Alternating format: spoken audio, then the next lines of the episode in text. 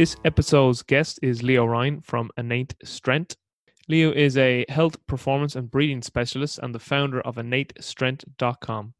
Leo has studied athletic training, health, and breathing since healing himself of asthma in 2004 with the Buteyko method. After graduating with a master's from the University of College Dublin, he continued to educate himself prolifically throughout his professional career in Ireland and internationally. He has attained multiple diplomas and certifications in elite personal training, physical therapy, and breathing schools, including a diploma in the Buteyko method. He is also a Wim Hof instructor, an Oxygen Advantage instructor, a fascial stretch therapist, and a strength and conditioning specialist, as well as being a Pilates teacher. And you can get Leo's full bio over on the show notes. In this episode, Leo and I discuss Leo's background and how he got into breathwork, what is an asthma attack really like, how to assess and train the breath. Leo talks about the differences between Wim Hof's work and Patrick McKeown's work. I asked Leo what was training with Wim like. I asked Leo about his biggest influences. I asked Leo how he learns. I asked Leo if there's anything he does on a daily basis that is essential to his day. Leo gives us his top and current book recommendations. I ask Leo how fatherhood has changed his life. I ask Leo the importance of being a role model for his three daughters. And finally, I ask Leo if he could invite five people to dinner, dead or alive, who'd he invite and why? Guys, this was a great conversation with Leo, and I hope you really, really enjoyed. Leo, thank you so much for making time to come and speak with me today. How are you doing? Awesome. Keep them great. All right. So, listen, you reached out to me about coming on this podcast, which I'm very grateful for, really am, because you wanted to come on and have a discussion with me about the importance of breathing, not only for performance, but also health. And you've gone through some extensive training when it comes to breathing, I believe. So, you've done a work with Patrick McKeown, who we've previously had on the OPEX podcast, so the Oxygen Advantage and the Buteyko method. And you've also worked with Wim Hof. I mean, anyone who doesn't know Wim at this stage now, as I say, they're living under the, the, the proverbial rock. But uh, I just read, just as we were hopping online there, it, it says in your about on your website that you previously had asthma and you you know uh, use the c word. You cured yourself of asthma but I use I use that word yeah. Yeah all right that's not bad. Yeah you can use, you can use the c word here so no, yeah. And we're not, we're not we're not talking about CrossFit we're talking about cured. Uh, but come here listen obviously I'm going to ask you to get into that but I suppose tell us about breeding. what's the fascination with it? What got you into it? Why is it important? You know bring us down that rabbit hole. Uh, Mike is over to you my man yeah, awesome. Well, uh, thanks for having me on because I, I, did ask you, and, and it was kind of out of my love and passion what I'm doing now, where I've gone from working one to one with people and working with teams and, and privately to I want to start becoming more public with what's happening with breathing. For me, it is probably the most underrated and the most underutilized tool we have as physical preparation coaches. So we've done the gym work, we've done the energy systems work, we've looked at nutrition, uh, we've looked at sleep, we've even looked at personal development, but not many people are looking at specifically training the respiratory system. And that's what I've, I mean, I could say specialized in in the last five or six years because it was about that time ago that I went back and decided to really dive into what's happening with the respiratory system. And if you think about it, when you when you're creating energy uh, in the cell, you want to create ATP. So what goes in is oxygen and nutrients and water, and what comes out is ATP, carbon dioxide, hydrogen ion, lactate, uh, water, and heat. Pretty much, yeah. Would you agree with that? Well, the, okay. the, the, end, the end products are, are H2O or water and uh, carbon dioxide in the electron transport chain. But yes, you're definitely right there. They're the products awesome. that they're the products that go in and the end products that come out. Okay, so we know how to train.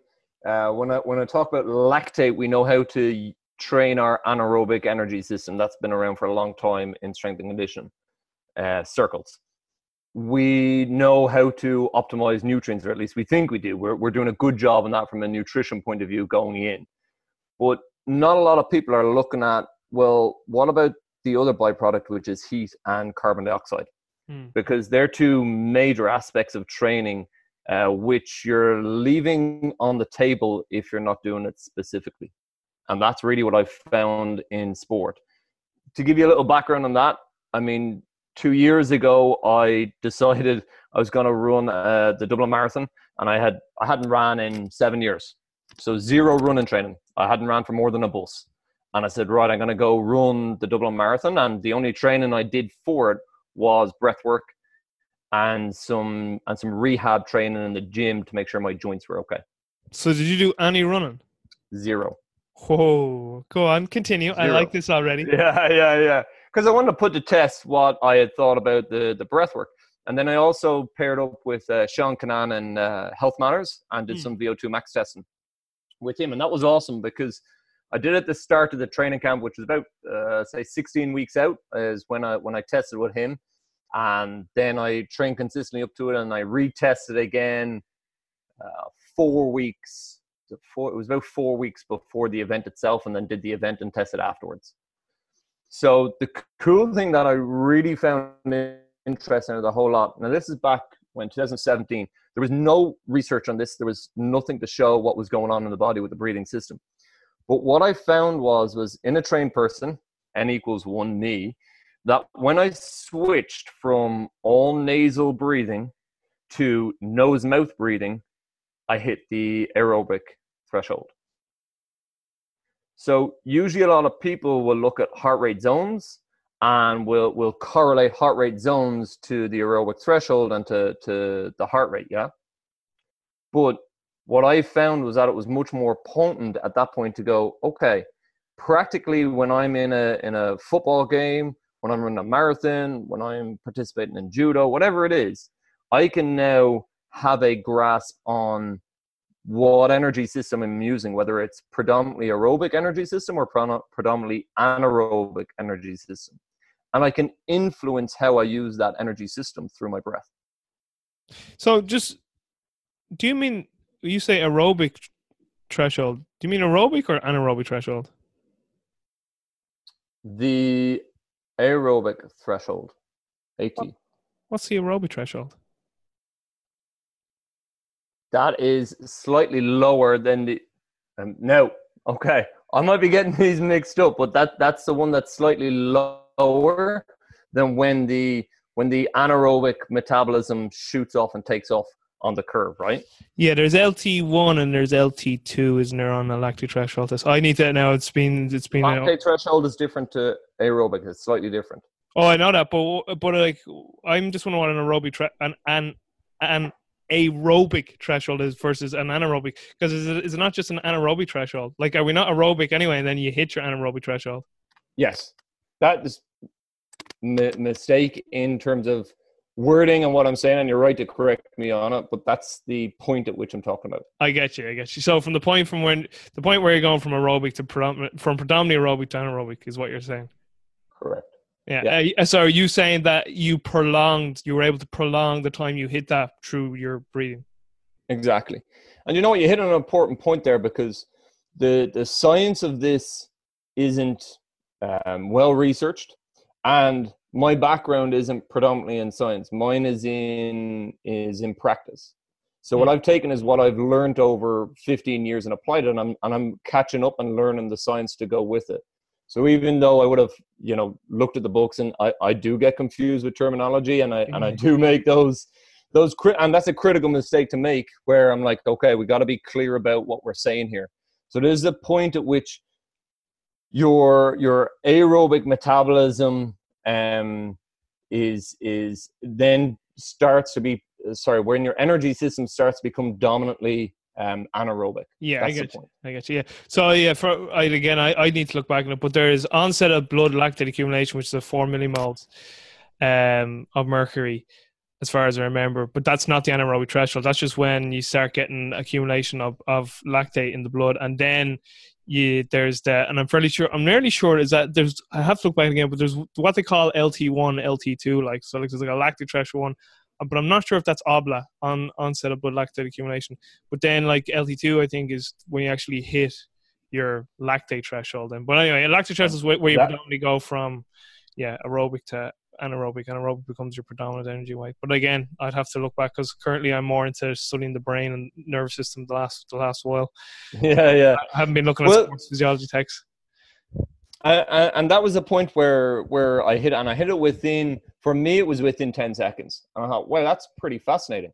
Wow. So that told me that when I was going to do the marathon, you know, if I have zero running history behind me, um, I'd want to be aerobic the whole time, which means I'd want to be mo- nose breathing the whole time. If I have to resort to breathing in and out of the mouth, then I'm going to produce um, an anaerobic uh, state quicker. Yeah, I get you. I get you. And so, tell us more about. You know, you were previously an asthmatic. How did you go about? Well, well, oh yeah, go ahead.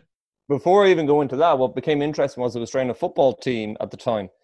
Now, after I finished the marathon, I was fully recovered within three days to the point where I was back training and I decided to compete in the All Ireland Masters event for uh, judo the following week, where I bronze medal at that.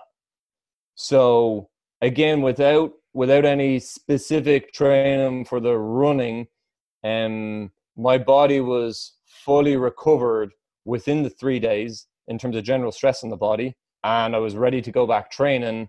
And then I competed the following week at a pretty high high level event um, for Irish judo, and uh, and I medaled at it.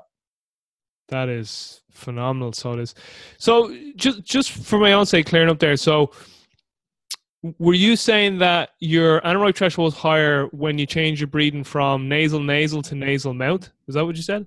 Yeah, when I switched from nasal nasal to nasal mouth, I basically I, I had I had fatigued out that aerobic base and Sure. I started to to produce more anaerobic metabolism. I get you. And you were able then to push that threshold higher when you went to nasal mouth. With, yeah, yeah, yeah, exactly. So then I could keep on uh, keep on going further with the on the VO2 max and that. Yeah, and when when when you like, what was there a specific way you were breathing? As in, like, was it just like was there a amount of time you were breathing in, inhaling through the nose and exhaling through the mouth, or was there a specific method of breathing?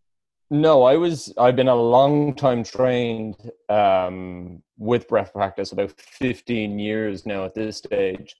So when we when when you talk about um, the work of Patrick McKeown, and when you also look at Dr. Buteyko, whose his work is built upon, uh, he looks at functional breathing patterns and he looks at CO two tolerance levels. Um, so I would have had a very high tolerance level to carbon dioxide. I would have been very well trained um, through my breath work to be able to withstand a lot of CO2. And Yeah. CO2 is the primary driver to breathe. Yeah, yeah. It's not the only thing, but it's the primary one. It is, yeah. It's the yeah, it's the primary. Yeah. CO two expelling CO two is, is what drives us to breathe. I actually, sorry, just I, I got it right here. It's funny. I've just after picking out my uh, my lab exam from my masters here, and it says yeah, lactate threshold LT one is the first increase in blood lactate above the values of 0.4 millimo- milli, millimoles per liter. I said per mercury. I was thinking per millimoles per mercury, but that's the obla. And then lactic turn point is LT two. Uh, this is where you have a sudden and sustained breakpoint in lactate. Uh, typically, the LTP can also be used to define the transition between steady state and threshold training zones. Yeah, so I wasn't far off. There's LT1, LT2. That's what they kind Yeah. of using.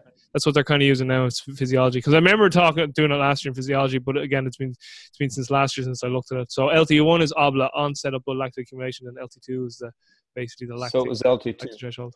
No, no, what's really interesting similar time. So I then said, wow, this is really cool, but this is me. So let me get a few more bodies in here and test it out. So I've been training uh, a GAA team uh, for the previous year and a half. And so I took, uh, took 12, 12 of those guys in and tested them uh, privately as well. And I found similar results with them. Wow, twelve. That's not a bad. I know, like, if that was a you know an actual study, they'd still say it was underpowered, but that's still a nice little group to get. Twelve lads. Yeah, and then what, what becomes even more interesting is um, prior to that year, the year previous, I was speaking with uh, Brian McKenzie, who you may know through Altus. Yeah, Uh, he's done a little bit of work with Altus, but he's over in California. Brian would be a, a very high level coach, uh, one of the first CrossFit um, box owners. Uh, he used, to, he used to teach CrossFit endurance. He used to do that workshop for them. But yeah, he's well. He, he originated CrossFit endurance. Yeah, he was the originator. Like John Welbourn was the originator of CrossFit football type job. But uh, it's funny you mentioned him because Brian, if you're listening, I've reached out three or four times now. Get back to me, man. well, Brian, Brian is an awesome guy, and and his his uh, partner uh, Rob Wilson. Yeah. So we spoke about three to four years. It must be about three years ago now at this stage. And at the time, he was telling me all about the the Wim Hof and his experience with Wim Hof, who he had over, and he was telling me about you know pranayama and and, and that end that he was using with his high performance athletes. Uh, and I said to him, I says, well, you know, I do the complete opposite. I do nasal breathing, and here's what we found with nasal breathing. Here's what we found with reduced breathing. Here's what we found with hypoxic training.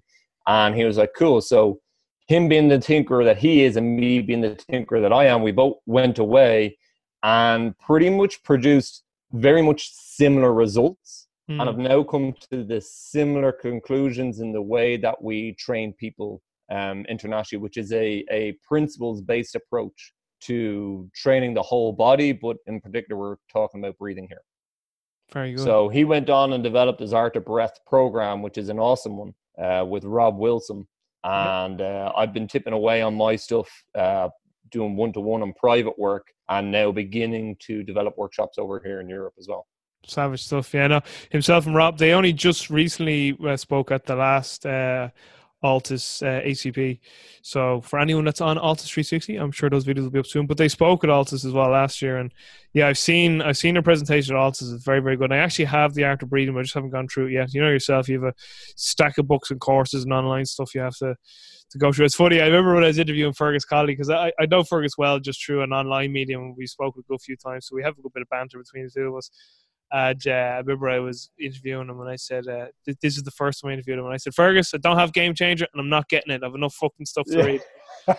And he just he just starts laughing, and like I literally picked up all these books beside me. He's like, "See, look, look, this is what I'm reading right now." I think at the time I was actually reading Super Train. people that talk with Super Train as if like, "Oh, has anyone ever read that?" I'm like, "Yeah, it's not that com- it's not that actually complicated, and actually some parts of it are pony as well. But uh, one thing about Super Train, it's very badly referenced. Like you know, like he literally has references in the text, and you go back to the bibliography at the back, and they're not in it. Like he's got yeah. one there from Francis. Like where the fuck? Is? So it's just and then you hear the background story of him and Verkhoshansky, like apparently like they just ripped each other off, or he ripped off Verkhoshansky, you know, all that stuff. Anyway, I'm going off track here, digressing. But uh no, that's that's savage, and I'll be putting obviously we're putting stuff from from um Brian and Rob into the show notes because everything goes into the show notes, anything that's mentioned. But listen, well, I was touching on there about your asthma. So I think you said back in 2004 was when you started yeah. kind of working that, or you, you potentially cure. I say potentially because you'll get some saying you can't cure this fucking thing. But anyway, we're gonna say you cured it, right? Do, any, do you know what? I, I don't care anymore. I oh yeah, I don't. Don't. I don't. So so I I went I went from a level where uh, I was sick, you know, once a year to twice a year to three times a year with chest infections and colds and flus, uh, arising from asthma attacks to being hospitalized several times to when I was it was about 17, 18 years old I was in bed for a total of six months. Gee, so I, you you had very bad asthma then. I had three inhalers, fourteen courses of antibiotics, and four hundred and twenty-five five milligram prednisolone tablets in fourteen months. You just weren't meant to survive. Like if you were back in the day, Mother Nature would have just gotten rid of you. Yeah, she'd try her best, but I'd still be here. I'm only joking. I'm joking. Go, but, go ahead. Um, but, the, but the, the, sorry, the point the point I'm trying to get across here is like you had because you know some people say they have asthma and it's like they don't like they get they get a bit of it, but you had it bad. In other words, you had yeah. it. Sorry, continue. I was uh, like when when I was bad, I wouldn't be able to walk to the shops. When I was oh. good, like I would be running around as as good as anybody. Yeah. There'd be no problem. But I was also skinny, like I was nine stone, which is for your American guys, it's 118 pounds. Um, is what I would have weighed in at, and I would have played uh, I went on to play senior club football um, in Dublin at nine stone. Um, what, yeah. What's your club, Leo? Sylvester's at Malahide. Yeah, yeah, yeah. So it was it was really interesting because that year, um, like I, I sat down and spoke to my doctor, and I was like, "Look, I've uh, I've I'd be interested in becoming a trainer and a fitness instructor." And he, he just laughed at me. He was like, there's no way you're gonna do that, Leo. He was like, look, if we wrap you up in bubble wrap, and these are his words, if we wrap you in bubble wrap and put you away till you're 25, there's no way we can tell if you're gonna get better. Did he actually? Did he can- actually say something like that? He used that analogy. That's a fucking Yeah. disgrace. He used that analogy. He says the only thing I can. He says, "I'll tell you what. I'm going to get you an appointment with Richard Costello, who's a uh, respiratory consultant in Beaumont Hospital." He says, "I'll get you an appointment with him." But you know the way the Irish healthcare system works. It was about a year before I got that appointment. Yeah. So that's all he did. Everything else is the same. More, I knew antibiotics that well. I knew the grade of antibiotics and which would work for me and which wouldn't. My my mindset was that screwed up. Was that I'd go training on a on a Tuesday evening. I will come home from training. I'd feel the wheeze in my chest, and I'd be canceling work on the Friday, and I'd be booking the doctor on the for the Thursday because I knew that in my psyche, I knew that I'm going to be sick, and this is this is the way my life is. That's how it progressed. Mm. So That's a, what that's a changed? What, of ch- reference what, what changed that? Because clearly your your mindset must have changed from telling yourself I'm going to be sick to now this is bollocks. Like this, I, I can I'm taking charge of my life here. So what what what, what was that turning point? It, it didn't change so much like that. I did say, you know, fuck you to the doctor in my in my head. I was like, there has to be something fucking else there. They're, they're just this can't be the way for me. Yeah. And nothing nothing else did change for about three or four weeks. And then my my mom rang me up actually, and she says, "Uh, Leo, come here. There's this uh, method that's after coming to Ireland. It's for asthmatics, and uh, think it could help you. It's a breathing method. Would you be interested in it?" I says, "Hell yeah, let, let let's do it." So that was Patrick McKeown had recently started up teaching uh, teaching groups the Buteyko method, which is a Russian method of breathing Mm. and uh, training people in it. So this is okay. So the following Monday, it worked over three Mondays. You're taught all the skills of the method, and you're taught how to manage yourself and how to track yourself and how to progress yourself. Mm. So I started training uh, for 20 minutes three times a day, every single day. I, I didn't let up. That was the one thing. When I, once I got a hold of something, I just didn't stop doing it because even after the, the, the first day, I noticed a difference. I noticed that my breathing was calmer. But of course, it's only one day of training. It's not going to stick, right? It's like if you're five stone overweight and you start walking and you feel a little bit better, that's that's not the, the, the end solution. You got to keep it up, right? Mm, mm. So by the time I got to see uh, Richard Costello, which was a year later, I walked into him with a with a with a book about three or four inches thick of breathing training that I had done, with a little bit of nutrition, not much, and a little alteration to my usual training schedule, just based on what I was feeling. And I walked into him and he says, "Leo, what's uh, what's going on? How are you?" I says, uh, "Actually, I'm great." He says, "Oh, really?" He says, "Why is that?" I says, "Well, I've been doing this breath work." I says, here's all my training. He says, okay, what are you doing? And I told him, I says, look, it's a Buteyko method. It's with Patrick McKeown. He says, yeah, I know Patrick. He says, yeah, I know the, I know the method. Um, he says, that's awesome. He says, look, you, um, you know your body now. You know how to manage it. He says, so sure, feel free to come off your medication one at a time. And he says, take your time. And if you have any relapse, well, then, um, by all means, go back on your medication. Um, but other than that, off you go. Just gi- give us a timeline here. What is this? Two thousand and four? This is 2004, yeah. Yeah, because I just I read it on your website, so I'm just wondering. Well, Patrick has been teaching the breathing method for since then. For that's fifteen. If I'm years. right, 2002 was when he got his certification from Dr. Buteyko. Now, I don't know if he started teaching right away. I was in, I learned the met, I think that was 2004 was when I visited the doctor. So I was been at it since about 2003. Wow, that's great stuff, man. And just a, a, a question I'm curious on, just for for because I, I don't have asthma and uh, like uh, I don't know a lot of asthmatics. I do have friends who've asthma, but not not to the extent that you had it. Like a lot, a lot of them kind of have that sport induced asthma.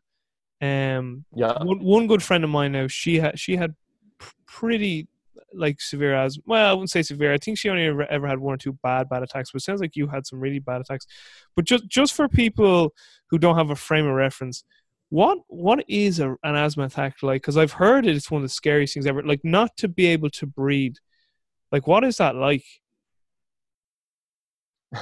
Well, for me, when I was a kid, it was just normal. like it's a sad state of affairs, but that's what it was. Like you, you have you can't you, you just have to i mean obviously you take the medication that's the first thing and, and i have a great when i use that c word the magic c word i should say i still have the genetic predisposition for asthma Yeah. just as much as a as anybody else like somebody with with cardiac health issues with Mhm. diabetic issues or i see it with mental health issues you still have the gun is still there but the question is are you going to pull the trigger or not yeah. Yeah. um so you know what was it like for me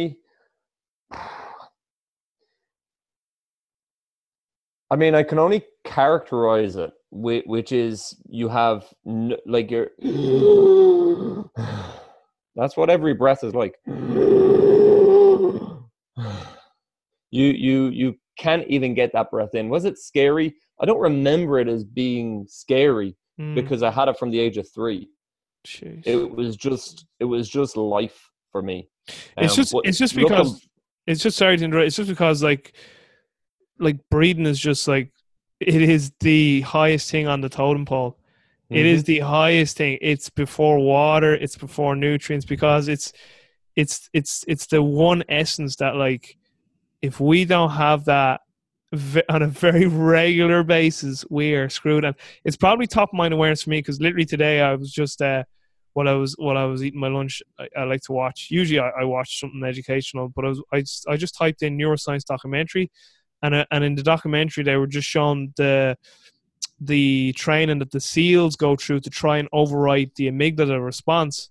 oh, yeah. And a big part, they say, a big part where most of the seals fail is the Mhm. underwater tests Mm-hmm. and like underwater they're, they're constantly getting their their so like they're Mhm. underwater and like they have these guys that come up and they're pulling their pipes out of their mouth and they're making them like panic and it's all to do with because shit I can't breathe and like just while I was watching it and it, it was also in my mind as well there the other day. I don't know why it came to my mind but I was just thinking about drowning and I was thinking that Mm. probably is one of the worst ways you could probably die like to drown. I, I like I, I I've heard people say it's terrible but I was like well how would you know? How would you but I'm sure like you know physiologically or mechanistically people have figured out like this is what probably happened. That would probably really suck. You're trying to breathe water's going in and just I just sorry uh, I know it sounds I'm sounding very uh, pessimistic here but I'm just like no I'm just trying. I'm just Uh, trying to get. I'm trying to get people to understand. Like, for for someone like me who's never once in his life had, apart from a very bad cold, and I just started to mouth breathe, but I've never ever had the experience of like shit trying to breathe and go, oh, nothing went in there. But Yeah, yeah, like, yeah. You know, and so like with somebody with asthmatics or asthmatics who had really bad attacks, like I've I've met one or two people who've had bad attacks, or and I know people who've had bad attacks, and they're just saying it was one of the scariest things ever. Like. Um, but for you, you're saying this, and I had it since I was three, so I thought it was almost very normal to have these every now and again. But it's just to give people that frame of Well, reference. was, like, I knew exactly. I, I knew it wasn't normal for everybody, but it was no, it was my normal. I know what you mean. Yeah. My normal to have my head over a basin um, with with and hot water and Vicks vapor rub. yeah. It was my normal to be woken up in the middle of the night by a doctor uh, coming in to give me medication to try and help me out. That was that, that. It was it was normal for me to you know when you're a kid and you're you're you're jumping around and you're having pillow fights and there's feathers going everywhere to be one minute playing and one minute just on your knees trying to breathe. That was yeah. that was normal in some senses for me. Yeah. So and the reason is weird because now, now a lot of my training is based around trying to produce those states yeah, in order to optimize my performance.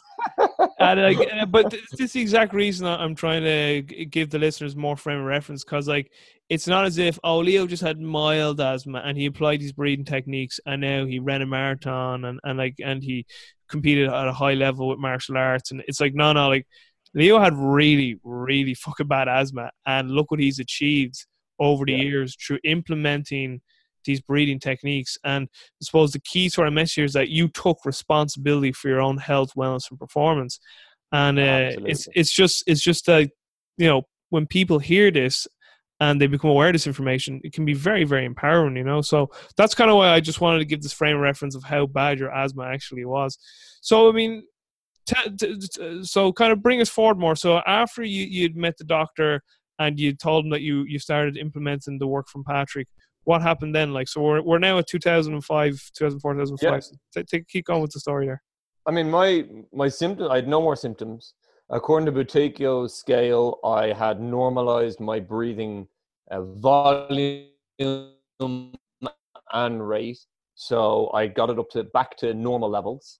And I began to reduce my medication. Eventually came off all of it after about six months. Wow, six months. Uh, it took me now, there, there was a lot of fear built up in me around it, like even up to age I think the first time I didn't have an inhaler in my house was when I was 30. So that was 10, 11 years of just in case, just have it in the cupboard. Yeah, yeah. So it, it took a lot of um, mental conditioning for me to unwind that and a, and a lot of other experiences which fed into it.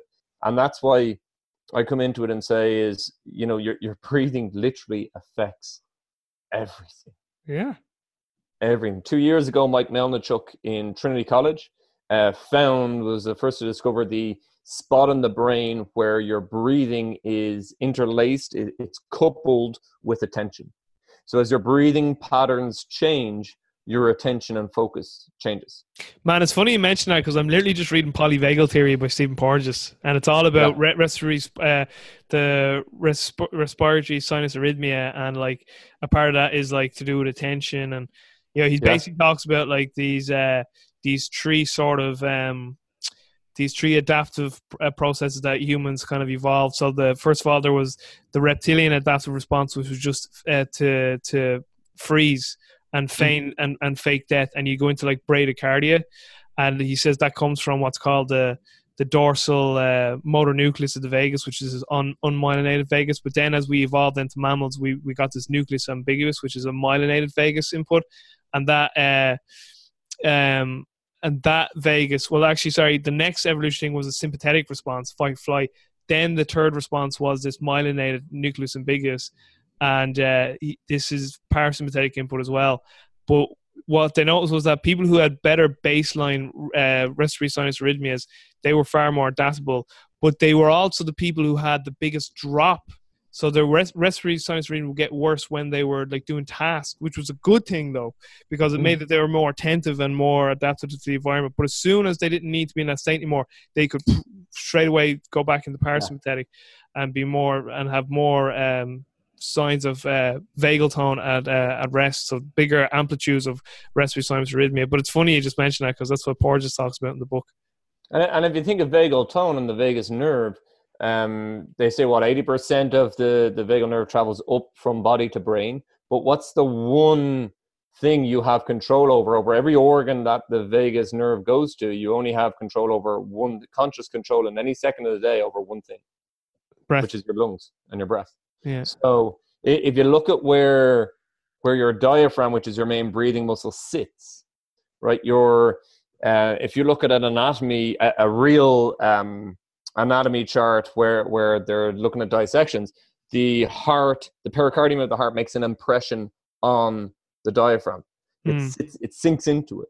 So with every breath you take, you're affecting heart rate, you're affecting blood pressure. Um, the, the the the main lymph vessels travel through the diaphragm. Your esophagus going down to your stomach travels through the diaphragm. Yeah.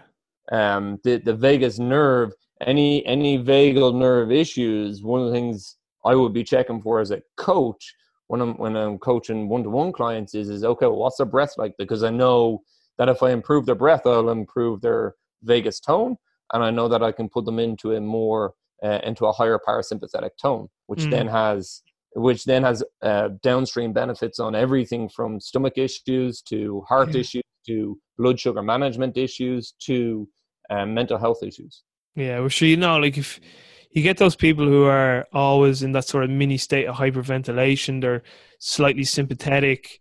Yeah, I mean, they're the people who usually have brutal digestive issues because, again, if you're sympathetic, you know, that blood flow is going into those more of those peripheral muscles, skeletal muscles that's not getting into the viscera, and they just can't get into parasympathetic. And they're also the people too that when they're talking to you, it's like, and and they tell you about their day, and it's like, you just need to exhale, god damn it see it all the time. But it's funny you mentioned too there about parasympathetic, uh, or sorry, but the vagal, the vagal nerve too, because I know you noticed too. Um, because I because uh, Owen mentioned it, but I got it from Dr. Kharrazian, and Owen got it from Dr. Kharrazian too from his book about how to train some vagal tone. So because I remember he asked it at okay. a workshop, at a workshop, he goes, "How can you how yeah. can you influence vagal tone?" And I was like, gagging, gargling, or singing, right? And I answered, I answered like a fucking idiot because then he goes, "All right, Robbie, you got to get up and sing," and he made me get up and sing at a seminar, and uh, it, it didn't go well. It didn't go well. But and, it, and if you think of what all those are, those are manipulations of your breath. yeah, yeah, exactly. Every yeah. single one of those. Now, Yeah. here's the interesting thing, and I, I've no again, I've no um, research. I haven't found it yet on it. But anybody that I've worked with with serious mental health issues, and I've worked with a few of them, um, none of them are able to hum. Hmm, Really? None of them. That's None of them. Now, the work by there's a gentleman called Dan Brule who would be a, a breath worker from a different school of thought. Uh, he would have done a lot of rebirthing. He would have worked with Dr. Buteyko himself as well back in the day. Um, he's like 40 years a breath worker. And he says he's done work with um, in Russia with the Russian Ministry of Psychiatry back in the 1990s. And they, they've produced a lot of papers in Russian that hasn't been changed over to English. What he said was he does uh, this, I call it a tornado breath, right? Which is so it's a, a purse lip inhale and a release of the exhale. Now, what he says is that somebody who is depressed cannot possibly do that breath. And a person who can do that breath is not really depressed. That's what they found in the Russian psychiatry. Now, I, I haven't seen those papers. I'm just going by his book and his word and, and what I've gone by him. But um, he worked with them for 10 years. Wow. So continuing on your your own journey there. So br- bring us through a little more your journey because you, you so you went to to your original GP and say I wanted to get I wanted to become a coach. I, I want to get into personal training or I want to get into you know possibly strength and conditioning or whatever whatever calling Uh, it. do you know what? Do you know what? we It call was, these people. But just it when, was, when he, it was it was fitness. That at those days Fitness. it was just fit. I just wanted I just wanted to be training. I want to be exercising and, enjoying life. so did, when, that's what I when when did you make the break into into that part or when did that become your career path? Was it after you you'd got off your inhalers or Yeah, uh, I was on my inhaler, so it was first year DCU. I was doing um, computer applications, which again was something that was just the complete contrast to me. Mm. But I ended up in CA after after doing state exams, a leaving cert, where you kind of go with whatever you've picked and whatever you've received, given your points. Yeah.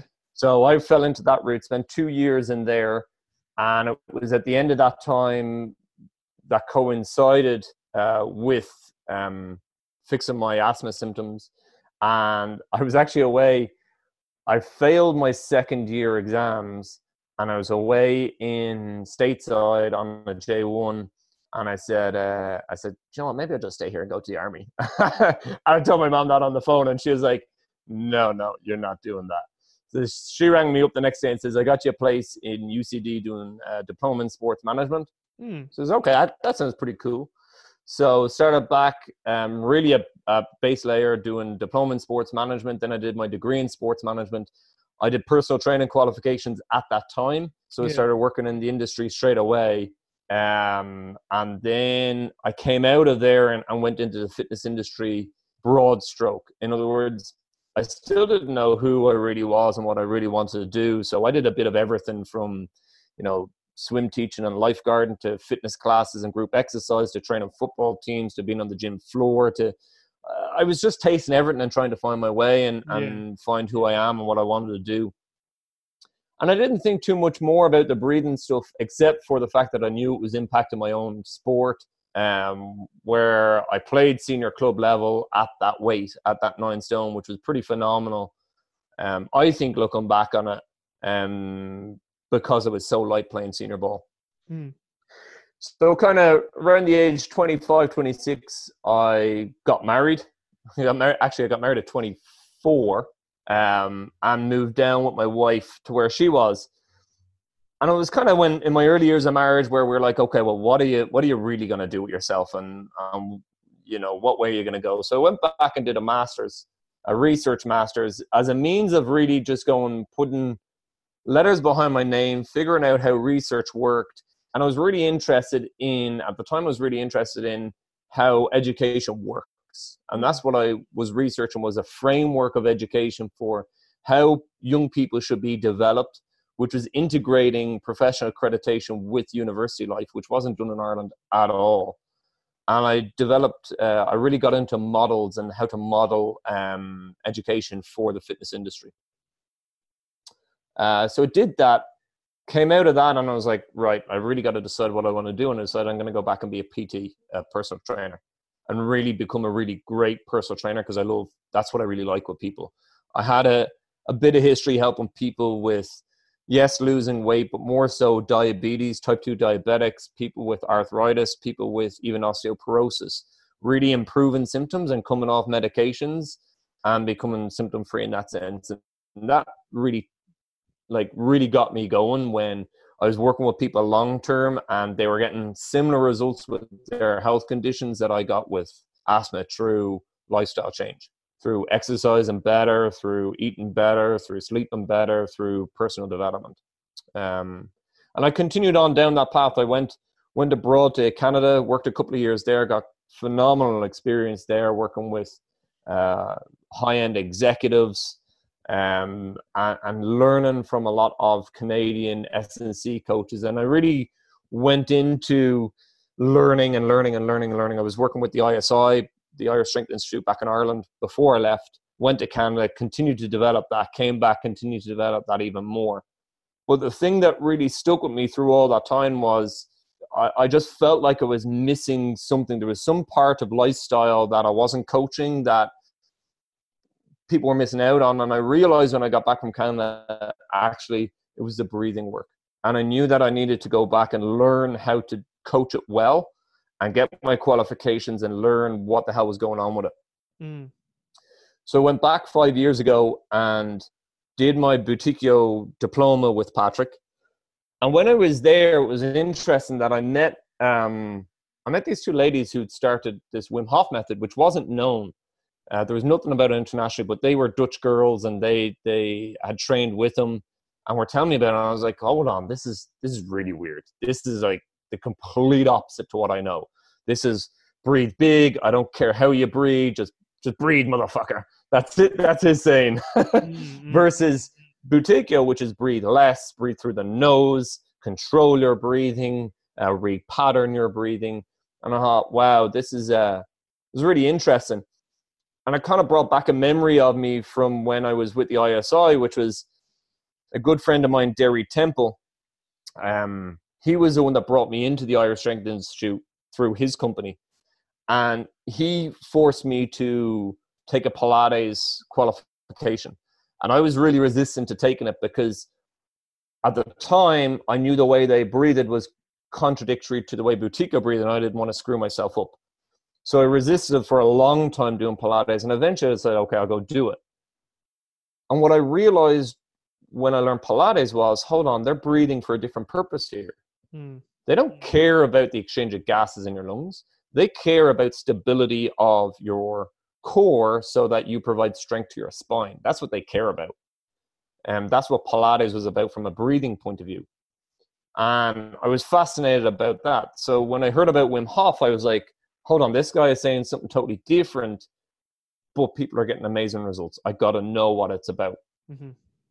So I dived into his method and I was like, shit, this just like it was just like I don't know. Have you had that moment when you read a book and it just you thought you knew something, and then this opened up a huge Pandora's box for you, and like, man, I know nothing. I don't have a clue what's going on with breathing, and that's that's what I felt like when I started the Wim Hof stuff. I was like, I know nothing, so I went back and I started buying books and books and texts and texts and contacting people from yoga to Tai Chi to martial arts to uh, trauma healing and psychotherapy to um, plant medicine world to everything from psychology to physiology and everything in between on the breath. What is going on with the breath? How is it working? Who is it working for? And how do we piece it all together? That's kind of been my work over the last five years, which is piecing all those different strands together and figuring out um, what is the essentials of the respiratory system, first of all, how do we train the respiratory system specifically? And then how do we use breathing to influence the other systems of your body? Okay, so so take us through that then. So, how can we assess the respiratory system so we can get a baseline? Then, how do we train it that we uh, uh, that we can enhance its performance? And then, obviously, the reason why we assess it so that we have some objective baseline to retest against. So, you know, t- talk to us about you know, is there a test, retest like a test intervention retest criteria that you utilize? And I have another question, but I'll let you answer that first, and then I have another question for you. Okay. Let's go through how to train it, and then I'll go into the testing part, if that's okay. Yeah, whatever. So we're talking about we're talking about training the respiratory system and creating functional breathing patterns and restoring ourselves back to a normal breathing pattern. That's what we're talking about here. Okay. What What do you mean by a normal breathing pattern? That the lungs are see this this is the thing is in research there is no definition the closest is leon Chaitow's book um uh, Inter- breathing patterns inter- and interdisciplinary i have it up there in the book approaches yeah. yeah. and where they say is that the breath is uh, low uh, it's slow and you let go easy i mean that's that's the most accurate version of what we have of what is functional breathing yeah. But what I'm talking about is breath efficiency. Okay. Um, so that at resting state, your breath is very calm and very gentle. That's what I mm. want people's breath patterns to be. And that they can then use the full capacity of their lungs when they need to, when they need to, not when they're walking around average. So there's a couple of things I look for. One, I look for the quality of the, the diaphragm tissue. Is it retracted? Is it stiff? Or is it stuck? Because if the diaphragm itself is stuck and you just do breathing practices, it's a long road to get to a short answer. Mm. Um, which is where the likes of, uh, you mentioned uh, you were talking to Cal Dietz before in RPR. I use some of his work. I use some of uh, a Professor Raggi, Daniela Raggi, who's a Italian physiotherapist and chiropractor. Um, and, it, and it's the work of almost manual therapists, but the techniques I use are self release techniques. So okay. you don't need, I can show you what to do, but you can do it yourself. Yeah. And the easiest way to assess the quality of the diaphragm is if you're sitting tall, if you take your fingers, run them down your sternum, at the very bottom of your, your sternum is your stomach, is the entry point to your stomach. You want to go either side, so about an inch and a half either side on your on your very bottom ribs. You take a breath in through the nose, out of the mouth, and you should be able to hook your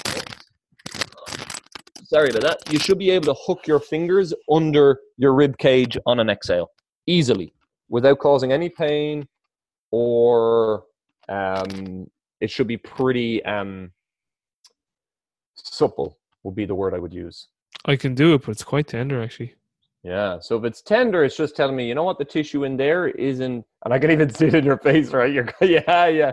It should be, it should be easy to do, and it should be uh, pain free. Okay. Now that technique and that assessment alone, when I when I use that, when I turn that into a technique where I go, okay, this is what I want you to do over two weeks to restore the pliability of that tissue, maximum. That's what I found with six minutes of training a day. That's all. Mm. And I find that when you do, I've worked with people and they've helped uh, help normalize the heart arrhythmia, which is pretty unheard. So this guy was uh, in in the medical route. He was he moved country. He developed a whole host of allergies, and then a year later he developed a heart arrhythmia and had that for about fifteen years. So heart arrhythmia for normal guys is a funny beat your heart, uh, and it and it's out of synchronicity. It just doesn't beat well. Mm. But the reason, and there can be many reasons why that happens. The reason why his was happening was because his diaphragm was so stiffened and so contracted. And remember that heart sits on top of the diaphragm. Was that then it affected the heart rhythm um, of his body, and that led on to um, exasperation of allergy symptoms, uh, sleep disorder, breathing, and poor sleeping patterns. So that so kind of number one is fix the mechanics. Yeah, th- so that, that kind of is an assessment. In itself, yep. assessment technique. Okay, very very good. The the next question I, I wanted to ask, uh, it came to my mind when I asked the previous question, but I, I didn't want to ask two questions in a row because it'd be too. Do, much. do you want me to answer the rest of those that question because there's another two parts to it? Oh yeah, f- sorry. Th- go ahead. No, no, that, that that's good. The, so the next is where it comes from Dr. Buteyko's work and Patrick McKeown's work, which is uh, normalizing the or or developing a high CO2 tolerance level. Mm. Okay, so what happens with mouth breathers quite often and with people with dysfunctional breathing patterns um, is that they they they set their brain to be very sensitive to carbon dioxide. So it means that when they come across a stress in life they start breathing either a lot of air or they breathe very rapidly and depending on their genetics that can set off a host of symptoms from panic disorders and anxiety disorders to asthma um, to heart issues and diabetic issues, depending on a number of other factors. So that's number two. First is mechanics. Second is uh, CO2 tolerance. Okay, great. And then the last is the last or the base level I look at is your rhythm. So resetting the rhythm of your breath. So the heart, the HeartMath Institute will will say that when you breathe uh, four or five or six breaths per minute, when you do that, let's say four seconds in, five, four seconds out, five seconds in, five seconds out, or a four seconds in, six seconds out, that's a rhythmical breath, right? Mm-hmm. Pattern. So when you produce that pattern for two minutes, you will resynchronize your breath to your heart waves, to your brain waves. Um, so it puts your whole body back in synchronicity and calms you and, and elevates your parasympathetic tone in your body. Mm. Very good. Very so good. what, what I what I look at doing is is improving and optimizing the rhythm of your breath so that you can, no matter what pressure you're under, you can be really calm. Your breath can still be low, can still be slow, and can still be hardly noticeable.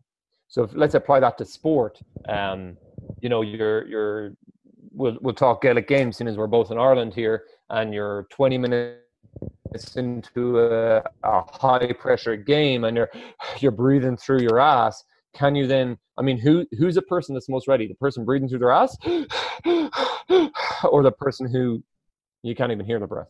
Mm. who's good to go? It's like what you said about the polyvagal theory is that person with a high parasympathetic tone is more adaptable to stressors yeah well what what what he actually what he outlines in the book is that so at rest, the healthier people have higher re- respiratory sinus arrhythmia, so they have more vagal tone. But he's like, when they need to re- respond to a stressor, they actually have the greatest decrease in parasympathetic, eh, parasympathetic input and uh, a depression in respiratory sinus arrhythmia. So, like, if you had that at rest, that'd be a bad thing. But he's like, when you have to attend to something in the environment, he's like, that's actually a healthy response. But he says yeah. once once that they've once they have made an assessment of their environment and if the environment is safe, they can rapidly switch back to being parasympathetic. And he's like, that's healthy. Where he's like, the unhealthy response is a, a rest and vagal tone that was more sympathetic.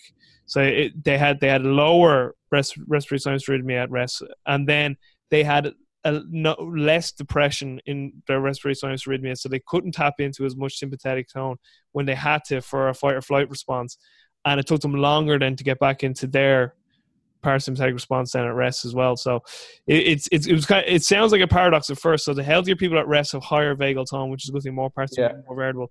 But when I had to attend to an environmental task, like in some sort of external stressor, they were able to depress the parasympathetic input. So like their heart rhythm became more stable, faster. So they had less like variability in the heart rate, which which for long for, if that was long term or at rest you're like that's bad but when you're attending to a task that needs your attention you want to be mm. sympathetic you want to be fight or flight so he's like healthy people were able to tap into that he and he actually says that in the book that most people believe that that's regulated by the sympathetic system. He's like, it's not. He in his theory, he's like that's regulated by the uh, myelinated, um, the myelinated branch of the vagus nerve, the nucleus ambiguus. He calls it the vagal brake. He's like, healthy people have this vagal brake, and they have more adaptability with this brake. They can put it on and off when they need it. So he's mm-hmm. he, so again, he's like, at rest, these people have high vagal tone. uh, when they need to attend to something. So they have high vagal tone, high uh, amplitude of respiratory sinus arrhythmia, but then when they need to attend to a, a task or they're trying to judge if something is a threat or not, he's like they can rapidly go sympathetic because their vagal brake comes off. And he's like, yes. once once they're either finished the task, it, it was firefly, or they actually recognize no wait the environment. They attend to it with like emotion and cognition, and they mm-hmm. they make better decisions. They're like, oh no, this isn't a threat. They can instantly switch back then to be more parasympathetic, putting the vagal brake back on the sympathetic system, and again go back into higher amplitude of respiratory sinus arrhythmias. It's really it's an interesting book, but I, got, I have a paper from Bill Hartman where he's like this paper called "Bullshit and Theories" that I haven't read yet. So I'm reading the book first, and then I'll I'll read that paper to see what I think. But it is interesting stuff. Yeah, it's, it's um, I mean, let, us make that analogy. So you can go uh, arrest, so you're you're chilled, you're chilled, you're chilled. So then you can go to not to sixty in like two seconds, and then once it's over, you can go back to being chill straight away. Exactly. That's essentially that's essentially what I, you said it much better than me. The, the, only the only thing with the with the polyvagal theory is that they think that the nervous system is a master controller. For me, as a as a coach, um, you are the director of your own life. So it is the breath, it is your movement patterns, it is your physiology layered on top of your psychology, which determines um, your response to your environment it's only it's only your nervous system that your your nervous system responds to inputs. So that input has to go in. So you have a choice to make over the input. That's yeah. Well, higher, that's higher yeah, higher higher cortical levels can override lower portions of the nervous system. And that's it's funny when I was watching that documentary uh, the day that I spoke with the neuroscience one. They were showing the army they they do these it's really funny like they they do these specific tasks to try and override the amygdala response because again i read the Sapolsky's book behave such a fucking good book i love that book but he talks about like the essentially like to simplify is like amygdala very very fast but accuracy can be off so for instance he gives the analogy of like you're a cop and he's like you see someone reaching for something in their pocket and your amygdala's like going gun gun and like you can boom take out your gun and, and have two shots gone already but then you realize, oh fuck, he was just reaching for an identity card. Do you know what I mean? So the yeah. accuracy could be way off. So it's trying to train your higher, like your cortex, to be able yeah. to override the amygdala as best as it possibly can. Like because the amygdala is just so fast. Because again, it's a lower brain structure, so it, it takes signals get to that quicker than they do to the higher cortex. But it's so, um, it's interesting stuff like two things in that is Mike Mike's work, which says that your attention is is directly related to your breath. So, um, in in being able to control and manipulate your breath, yeah, you can respond with with better clarity mm. and, judgment. And that was one of the tests I had to do um, when I went into them on my own when we had the um, CEG right for the brain.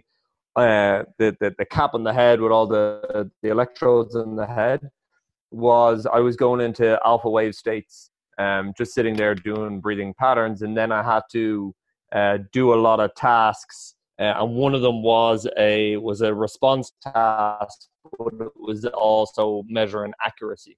Wow! And he saw. No, I don't. Uh, this this isn't. Again, this is just n equals one. This is just me. But I got more accurate, um, and I responded faster after the breathing protocols that I was using. Wow. So with with the, with the Wim Hof stuff, then you have on the other side. I mean, what was what what? How does his method work? And remember, his is a special. He's not interested in functional breathing patterns. That's not what the method is about. The method is about uh, a specialized breathing pattern uh, with uh, cold therapy and mindset. That's essentially what it's about. And what he cares about nowadays is about particularly mental health, mm. cardiovascular health, and and really what he's now getting into is inflammation but where where he he really wants to get a hold of his mental health is what it would appear to me so the way his method works and um, remember the three parts to the method haven't been well researched on their own but together they have been well researched so what the breathing method does it's a big breath which dumps a whole load of carbon dioxide out of the system when you dump co2 you then make the blood very alkaline because mm-hmm. CO2 is a is um, acidifies the blood, right? Once you breach 7.6 in terms of blood alkalinity, you then desensitize the body to to pain. Okay, temporarily. What you also do is you, because CO2 is the only thing that crosses the blood brain barrier, your brain goes, I'm in fight or flight here because he's huffing and puffing. so, what it starts to do is secrete adrenaline. And adrenaline also um, is a pain desensitizer. If you think of a, a boxer in ninth round down, you know he get he gets knocked down several times. He doesn't feel that really till the next day, right? And then he wakes up with his broken jaw and his and and his concussions, and he goes, "Okay, I'm a bit sore after that one, right?" So what the whole breathing method in Wim Hof is about doing is about uh, it, it's about preparing the body in advance of the cold. So then, when you go into the ice bath or when you go into the cold uh, let's say it's the sea or whatever you're going into, that when you put yourself into that massive stressor, which an ice bath is a massive stressor, that you don't, you still feel the cold, but you don't feel the pain associated with the cold. Plus, you're really aroused and your attention is right on point, but you're really focused and calm. So that means you can o- you can override your system for the first 60 seconds till your body adapts to the cold, and then it begins to relax. Even in the face of the stress of the cold. So now your body is able to. Okay, Leo, we're back. We we dropped off there, but now we're back. So you were just in the middle talking about uh, Wim Hof. So you were just talking about how he utilizes the cold to regulate, you know, the the state of the mind and the breath work. So you can continue on there. Yeah, no. So uh, I mean, not sure where I left off, but what I was saying was is that he uses the, the, the breath as a head start before you get into the cold because when you use his breathing protocol, you will uh, start pumping adrenaline. Uh, you will also alkalize the blood and you'll desensitize the pain sensors in your skin.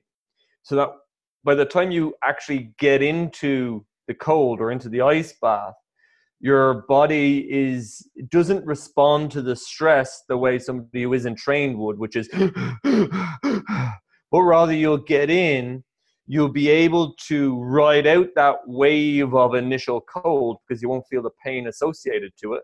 Mm. And then after about 60 seconds to 90 seconds, your body just goes, ah, it's like, yeah, it's cold, but I got this. It's cool. And it's from those two things combined together that then you get the host of physiological and psychological benefits that they're seeing with the method itself when it's repeated over time. How long do you stay in the cold for generally? As long as your body feels good. That's another thing.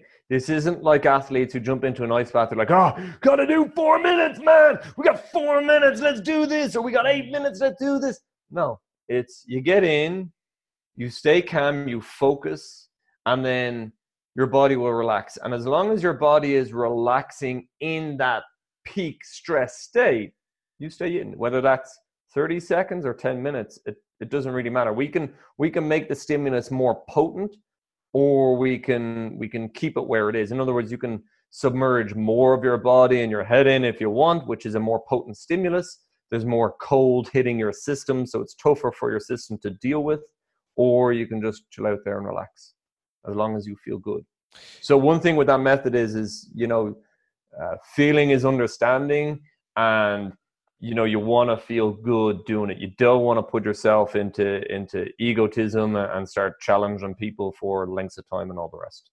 Yeah you know i remember it, it reminds me of joel jamieson's um bioforce manual where he speaks the different recovery methods. And you know again there there is no research on this, but like he was just talking about like how he sort of has has viewed athletes as being more sympathetically driven or more parasympathetically driven when it comes to the recovery protocols. And it kind of rang true to me, and that that's kind of what I had observed too. That you used to get these guys, and like they absolutely fucking hated ice baths. Like they would do anything to avoid them. But like you know, like it was like listen, you're in this team. Everyone does the same thing because that was the attitude back then. So you, so you just get these lads going in, and they'd be like, they'd be just in there for 30 seconds in and out, and just shivering. And you could see, like, like uh, I didn't have the knowledge. Not, not, not, not that I have much knowledge now, but I didn't have the, the, the whereabouts to be like that. They're in a purely fight flight sympathetic state. Like they are surviving. Like that is not recovery. Like that is more. Yeah that is more of a load to their system, like that they're having More to detrimental, adapt- yeah. yeah, like they're needing reserves to more to, to, to adapt to this stress. So like they were just going to more stress.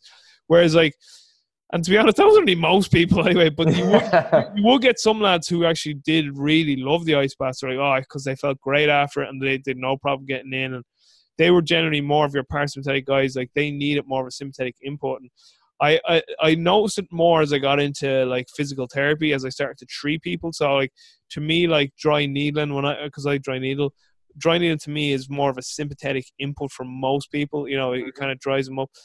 So like, um, I start to realize that if I utilize needling with people who are very stressed, just stress individuals, and then people who don't like needles, like like like when I started to like Mhm, do that, I was like, it was terrible. Do you know what I mean? And then mhm. when I started like kind of learning more about this sympathetic parasympathetic inputs, like I was just like, right, not needling you, yeah, we can needle you. The the the way I use it, the way I kind of explain this is you get these people, right, the sympathetic people, if you put them on a table and you do deep tissue work or needling or something that's a big more like generally I'm gonna just generalize this. That's, Aggressive. Yeah. that's a, yeah, aggressive. That's a sympathetic input. So I'm just generalizing mm-hmm. this. They will hate it. They'll say, oh, "I was on the table and he just he dug into me and it just oh it was so painful and I just I couldn't Yeah. relax and they're just like it was awful. It was just like Yeah. they'll just, that makes it the worst thing ever.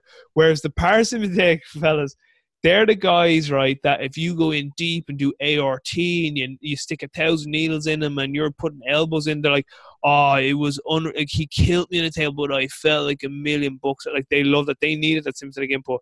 Whereas a Mhm. sympathetic person needed just like really like effleurage and you know petrissage, and they just needed gentle mobilizations like METs and stretching, and they like they kind of just fall asleep on the table almost. You know what I mean? That's what they like. So I just start. I just started to notice that with recovery methods like that. You know, yeah. just And I- it's retraining. It needs to be individualized. You know, because again, it's just another input to the system. And it can be the same with uh, breath training. So Yeah, yeah, you, you could call the Buteyko method more of a parasympathetic response, although if you go too deep into that, you will get a sympathetic response from the body. Hmm. And vice versa with the Wim Hof, which would be more of a sympathetic response. Um, and that's why you, you'll have people online who are asthmatics and be like, "Oh, I hate the Buteyko method because it doesn't work," and then they're like, "But the Wim Hof was amazing," and then vice versa. yeah, But the problem is, is for me with breath work is that there is no framework of of how to deal with individuals given certain um, uh, body types, given certain dispositions to life, given certain characteristics and traits that they have. And that's something that kind of spent a long time on one to one. Is like, okay, this is not going to work on this type of person. Like what you found in your in your physical therapy. This yeah, is th- dry needling is not going to work with this person. This is not my first step to go here yeah, and, and that that's where that uh, framework approach um, comes for me where i'm like okay now i've got you know 60 or so tools to use in terms of breathing techniques. Um, and now i know how it impacts on the respiratory system essentially and then on other systems and now i know how to utilize it. And it's really interesting because in my research when i went back and i started going back into dr Buteyko's old books what i found was and this was never taught to me originally was even though the Wim Hof method and Buteyko are so far apart, they actually had very common thought processes, which Dr. Buteyko said, we want you up to such a level, and then he talks about cold showers and cold exposure. And he talks about um, your mindset, and he also talks a little bit about um, diet and the rest of your life as well. Wim Hof is the exact same, but just comes at it from a different angle, where he he comes at it more from the from the mental health perspective and not the res- not the physiological perspective, and they're coming in at it. But he's like also, hey, specialized breathing technique, which will lead to functional breathing patterns. They're about cold exposure and gradual cold exposure, and they're about really he's about getting into the mind and really controlling that that motherfucker. That's what he really is really after. How long uh, or how much time did you spend with Wim? Uh, so his training to, to be an instructor, you have you do their ten week online course, then you go spend a weekend with them in Stroe, and he was there the whole time in Stroe, in which is in the Netherlands, and then you go away, and then you come back and you do another week long course in Poland. And what uh, was there many other practitioners at the train? Yeah, there was thirty, Wow. And which what's was what's these Wim? gu- what's these Wim? guys. Wim is nuts. yeah. nuts in the best way possible. He's the craziest person I ever met, but also like all he does is talk about. He talks about uh, health, ha- happiness, health, and strength. That's all he cares about. He does not care about anything else. He doesn't speak about anything else. You bring anything else into the conversation, he brings it back to happiness, health, and strength. And we got the power, and the power is in you. Yeah. And he's very inspirational in that way, very um, charismatic in that sense too. Like the the amount of people there was people there who who were bipolar who came off their medication because the method had helped them that much with medical doctors. People with um, Lyme's disease who had healed Lyme's disease. People with uh, who were suicidal that came back from the brink after starting the method Mm. people who uh, depression, anxiety, panic, cardiovascular disease, fibromyalgia, the, the, the range of the instructors. Because one of the things that we did was we kind of had our own little, told our own story and and as an introduction into the Wim Hof method, and people were all telling their little tales, and it was just it was just amazing to witness. You know, here whatever else that he's done and whatever else it is only a method and that's how i view it so it's a tool in your toolbox but it has had a powerful influence on a lot of people because it's brought together three very old pillars that are known to help health which is cold therapy a lot of research on that a lot of research on breath work and a lot of research on on meditation and concentration Mm. And essentially he's merged them together um, in his method So outside of Wim Hof and the Buteyko method, is there any other breathing methods that you routinely would utilize with people? Loads, loads. What I, I use a lot to bring people. I mean, the the Wim Hof. Let's start with the Wim Hof method. The Wim Hof method can produce similar states as uh, holotropic breath work and rebirthing breath work and radiance breathing, which are all forms of let's call it non-ordinary states of consciousness. Is how Dr. Stan Grof would call it. So if you've heard of psychedelic plant uh, um, psychedelic states and plant medicine, um, it can take you to those places. Mm. And this is the dan- the benefit and the danger with it in, in that there is you don't do it on your own uh, and, and do it vigorously and try to go deep, deep, deep because you want to do it with a trained practitioner. That's really important. Mhm. A lot of people don't realize that, particularly for mental health, because you can unlock things in your mind that would be better locked up. Yeah, because I, I, I have I have heard that certain people who went and trained with Wim and did some of the breathing techniques that like a lot of them like had like um, like not mental breakdown, but it was as if they were on psychedelics and they had some sort of mental experience. You know what I mean?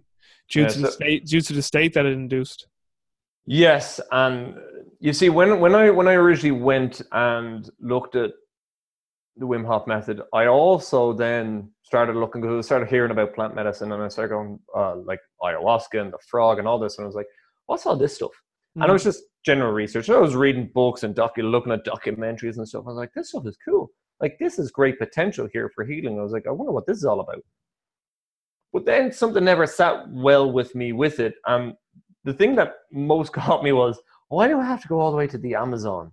Why is it only in the Amazon that you can find the stuff? Surely there's stuff at your door. It like if God in all his infinite wisdom or Mother Nature and all our infinitism decided to create this special substance which can really heal you, um, then why isn't it available to everybody throughout the world? So then I started to dive into different stuff and I came across holotropic breath work which I don't know if you know of Dr. Stan Grof and his work. No, no, it's actually and when you said that word, what's the word? Holographic? Is that what you're saying? holo- holotropic. Holographic, holotropic. I was actually going to say, can you explain that, please? Yeah. So what it is is Dr. Stan Grof was back in the 50s. He's still around today, but back in the 1950s, he was one of the earliest researchers into LSD. LSD was discovered in a lab, sent to psychiatrists throughout Europe and the world, until pretty much you know, this is some really cool stuff. You should check it out with patients and see see what see what benefits it has and get back to us. so he started using it with patients and he had amazing results with people with mental illness. He was a psychiatric doctor. Amazing results. And he, he tested, like, he ended up using and developing a whole, he, he built on Carl Jung's work and developed a whole um, cartography of the psyche to heal mental illness. But then, of course, LSD got banned because of its recreational use throughout the world. And uh, so his work finished. So then he started to travel around the world to all different uh, tribes around the world to try and find people who are getting you know similar benefits from different things and he found that through plant medicine sometimes it was bloodletting ceremonies sometimes it was dance ceremonies sometimes it was uh, fasting or or um, restricted sleeping um, practices that people were getting into these similar states of consciousness as mm. what he experienced with the LSD. So then he developed, he noticed that everybody was producing a similar breathing pattern when they did that. So he says, hmm, I wonder. So then he started to take people, produce this breathing pattern, and paired it together with. Over time, he paired it together with some with some music and and and paired an environment with the breathing pattern, and he found that he could produce similar, not the exact same, but similar states of consciousness, uh, and he was be able to kickstart his practice again in order to heal people with mental health issues in particular and trauma um, that they may have experienced. So he's researched that for like whatever the 1950s through to the 70s, all the way up to modern day. And there's a lot of practitioners in his world. And rebirthing is something, it's another form of it, but it's similar, similar technique. So I was going, so I heard about this and I was like, cool, this is my answer to do it, but through breathing.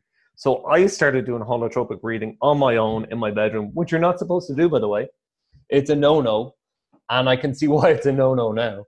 But I said, you know what, I'm going to give this a shot. So I gave it a shot and started doing it. And lo and behold, I produced these same states of consciousness, which was, mm. for me, they were way out there. But you got to remember with me, I had, oh, what was that? That was maybe two, three years ago. I had 12, 13 years of breath work and meditation behind me. So I'm not a newbie. I'm not coming into this raw. I've done a lot of deep personal work on myself, um, which always helps. So I got through a lot of my shit that I developed as a kid and, and all the rest. Go on ahead. I was just going to say, uh, make sure you send me uh, that doctor's name. So, what, what is his name again? Just say Stan Stan Grof. Stan Grof. G R O F. Yeah. GRF, yeah, just again for the show notes graph, and I'll be able to find it there now. It's it's funny though you mentioned like that really people shouldn't be doing a lot of this stuff on their own initially, and they should be with someone mm-hmm. trained because it reminds me of I listened to Josh Waitzkin when he was on Tim Ferriss's podcast, and he's definitely done two episodes with with Tim, but I'm nearly sure this was the second interview we had with him. So Josh Waitzkin wrote that book, the uh, the Art of Learning. By the way, Stan has a great interview with Tim Ferriss. Oh, has he? Well, there a you go. Great interview with him, yeah. But go on ahead.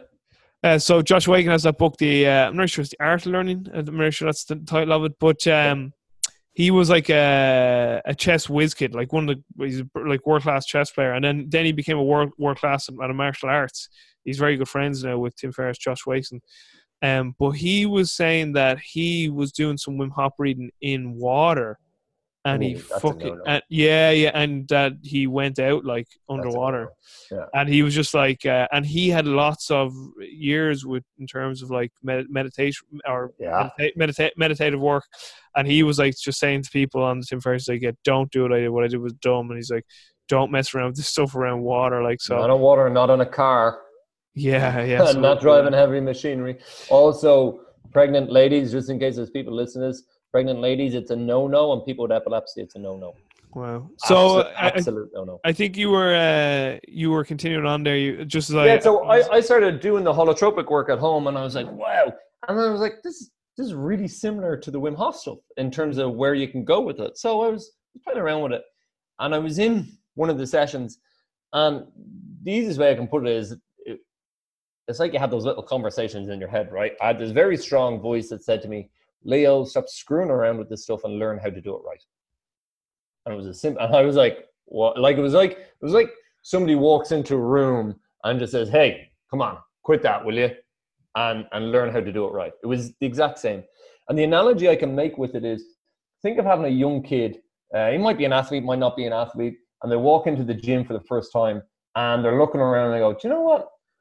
I can squat that. And they, they rack up a squat bar and start to squat 100 kilos.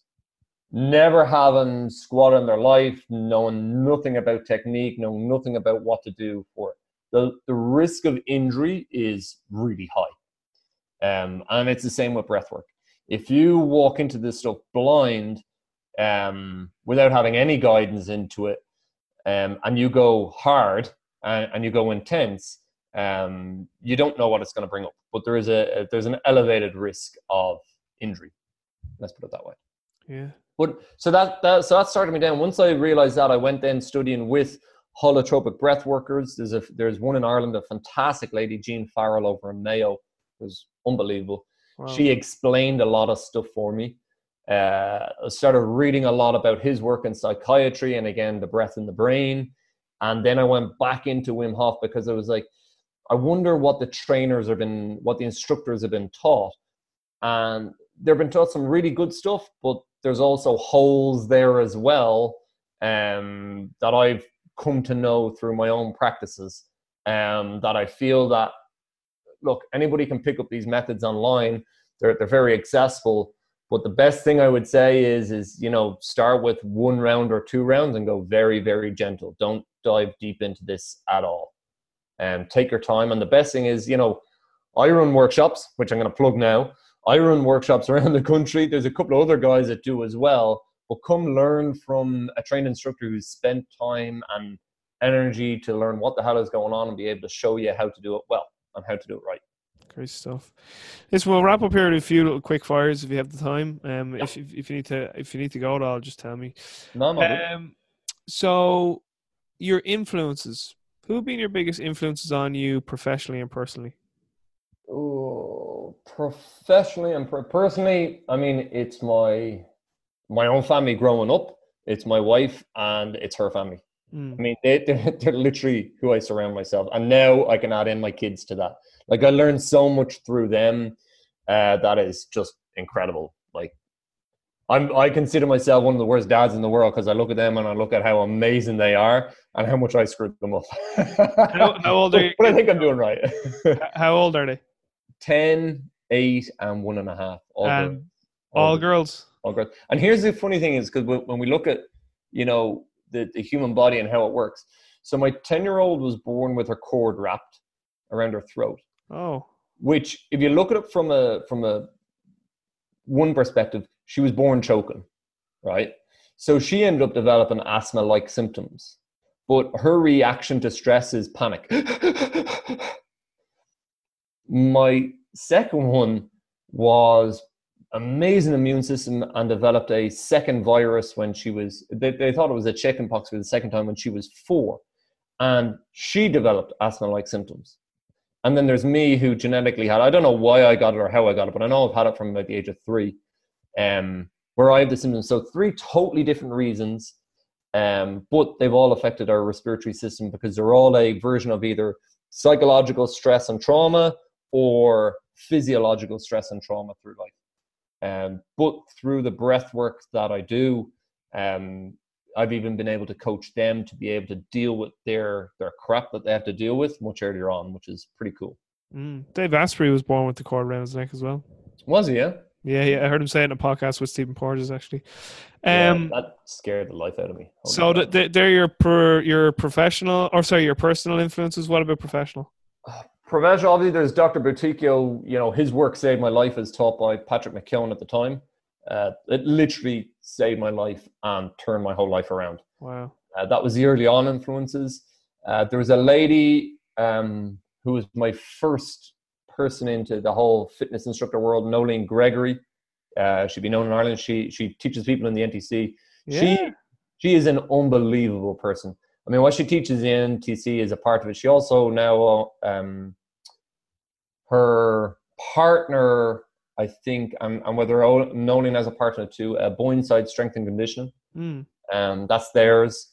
Um, and she's just an amazing person. She helps so many people. She's a really, she, really. She taught me as well. Ex bodybuilder. She's a lovely person. Yeah, Ah, she's deadly. And then she competed in masters powerlifting, and then she's yeah, she's done some really cool stuff.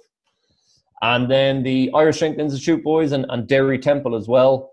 When I went into really going into strength and condition and just opening my eyes up to the world of learning how the body moves mm. um, was really important. And then Dr. Serrano, uh, Dr. Eric Serrano, I spent a good bit of time with him, and I, I consider him and he considers me a friend um, where I can bounce anything off him. So anything complex, any complex issues, or any just stimulate my thought processes to think differently because he has such a breadth of expertise.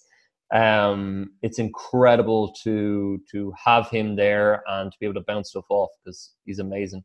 And then finally, Wim Hof on what they've done. I think they're doing powerful work in the world. So there's a there's a big train. Like I, I never had one person that kind of this was my coach or this was my person that I've never fell into that category. It's always been the right person at the right time has come along and taught me a whole lot. How do you learn? So what's your learning process? So if there's something that you want to just uh, know, you wanted to master, how do you go about that? What's your process? Experience is the only teacher in my books. You can learn whatever you want from a from a in my opinion from a book, from a course, from whatever but it's not until you integrate that into your being by practicing it and before you really get to understand something. And what I've found is that, uh, yeah, that, that that's essential. that for me is the key step mm. is, is, and then by having that awareness and being able to think about something and just peruse and meditate and, and take time out with something you can like I mean, the yogis did it five thousand years ago. Man, the stuff that we're only learning what the yogis did that we're now integrate between fascial systems and between uh, breath work and meditation that we're only putting the science behind now is incredible, uh, incredible. But if it's a matter of cognitive learning, uh, I learn best through courses, um, which again is a mixed immersion and mentoring type process if you think of it like that. Is there anything you do on a daily basis that's essential to your day? Take time out for. I was asked this on a podcast about two weeks ago, uh, and I'd say take time out for myself, and that that that's as narrow as it gets. So, luckily for me, I now have a massive toolbox to draw upon um, of breathing techniques, of um, meditation techniques, of um, cold showers, hot showers, of knowing that do you know what a hug from a loved one is more powerful than anything else in the world. Mm. So I've got a whole host of stuff that I can rely on. Sometimes it's a matter of addressing your weaknesses, right? So finance and um, career development um, is a weakness for me. So me just going, okay, I'm going to take five minutes to deal with this aspect of my life um, is the most empowering thing and gives me back the most amount of energy um, that I have. So I just make sure that I take time out for me. That's all. And then I can apply whatever technique I want.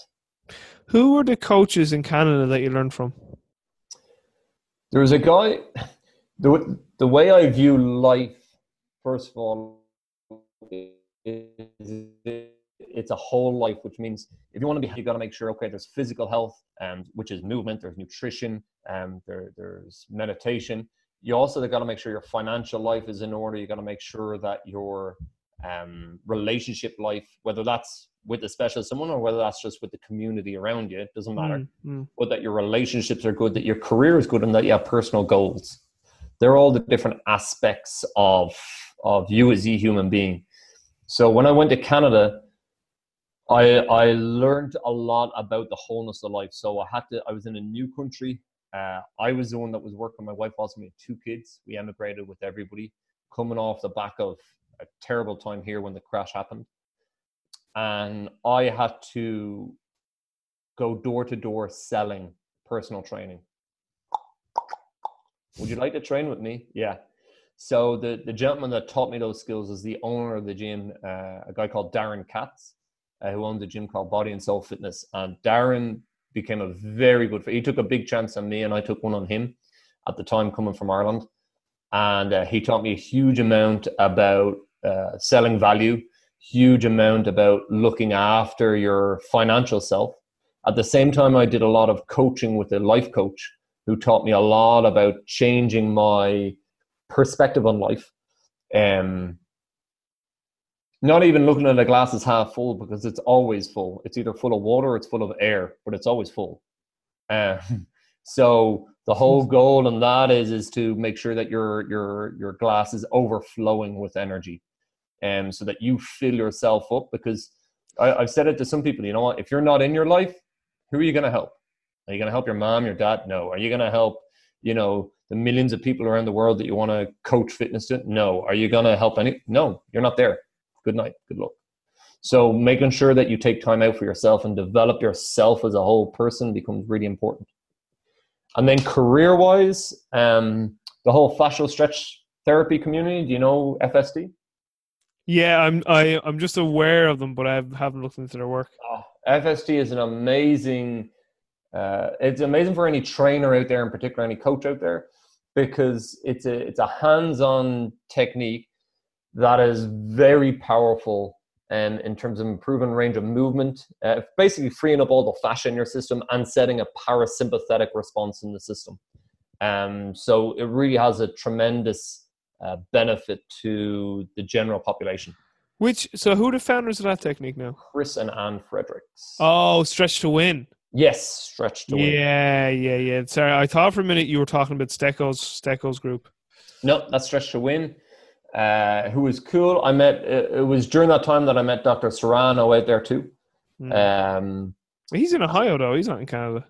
Yeah, but I met him during that same period. You asked me when I was over there. It was that period of time.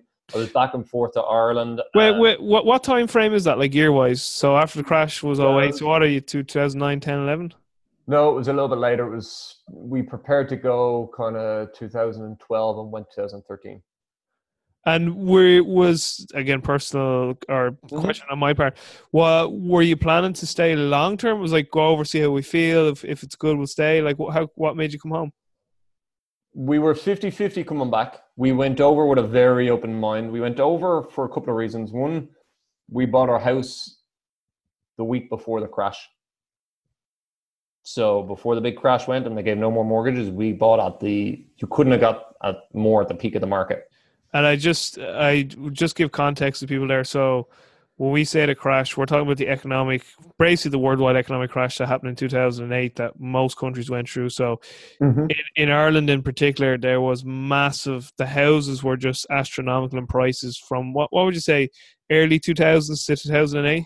Particularly, yeah. Yeah. yeah, and then after 2008, the the just the arse fell out of the Irish economy because the Irish economy had built everything around building and, mm-hmm. and, and, houses. So that's why Leo says that with some remorse. yeah, yeah. Well, I'll put it this way: I never would. And again, I look back on, on everything as a positive in my life. When when you when you have big enough distance away, the asthma was an amazing thing for me. Yeah. through the other end, the crash was the same thing. Um, it took. In fact, I can I can say it now is it's only this year that we have created a long-term agreement with the banks. That's how long it took. Well done. Well done. No, see, I mean, like, congratulations, because obviously that stuff can really bear down on people, you know. So it's not, and people don't realize that, like the the amount of stress that puts on you. So to create that resiliency through, luckily, I had all my health practices and movement practices. Yeah, and, and that was part of moving away to Canada too. Was it got almost too much to bear, and we were looking for an avenue how I could keep doing what I doing, but create a career out of it. Mm. Um, and Canada provided that in buckets and spades. Like Ireland, there, there's not a huge population to be a train to be a successful trainer, and where you can have a a, a good mid to upper class life in. I'm not what? talking about phenomenal, but I'm talking a good mid to upper class life and have a family and a mortgage and all the rest. What part of Canada did you go to? Toronto. Toronto, very very good. Go Raptors! Yeah, they just won the NBA. That's gas. Can you tell me this? Uh, what is your top book recommendation? So, what book would you give away if you could give away a book, and what are you currently reading? Okay, I just finished. Um, well, sorry, what am I currently reading? Is the Burnout Game by Hamza Khan. Didn't hear that. Haven't heard that, that book at all. Yeah, I got I got given it. Actually, one of our friends from Canada came over recently and Hamza Khan was a lecturer on his master's course. And uh, it's all about how um, burnout is, and, and, it was recently classified by the World Health Organization as an epidemic, if I'm right in saying that, as a health epidemic, and it's leading to um, a lot of uh, mental health issues and uh, basically it's a level above stress. So if you're stressed, it's because because you have a passion for something and you feel like you're not getting to where you want to go. So you put yourself under more and more and more pressure. And the people most susceptible are actually in the healthcare system, mm. where you might have nurses. A lot of research is in nurses, actually, uh, teachers. I'll call it now anybody who has a massive passion for their job, but isn't getting where they want to go with it, um, are yeah. at huge risk of burnout because they will work day and night on a project um, until their body falls apart. It's that fine line between stimulation and stress, isn't it? You want to be stimulated, yeah. but you don't want to be pushing into distress. Yeah, like he gave some stats in it from Japan. Japan, they have, I think it's the word is kubashi. Um, I might have spelled that wrong, but uh, it, it, it basically means death by work. And one in five Japanese workers today are dying from burnout. Mad. Mad. Uh, I think 166 thousand people a month in China are dying from burnout. Um, and it's funny because I have a friend who you saw own a couple of pubs over in China, and he was he was completely separate, but he was uh, he was talking about getting work done, and he was like looking at these Chinese guys, and they're up on on like 16 floor stories and no health and safety gear, no nothing. And he was telling me, he was like, uh, should they not be uh, roped in there? And he's like, nah, human labor is cheap. In other words, mm. humans are cheap. It doesn't matter if they die. There's plenty more of them.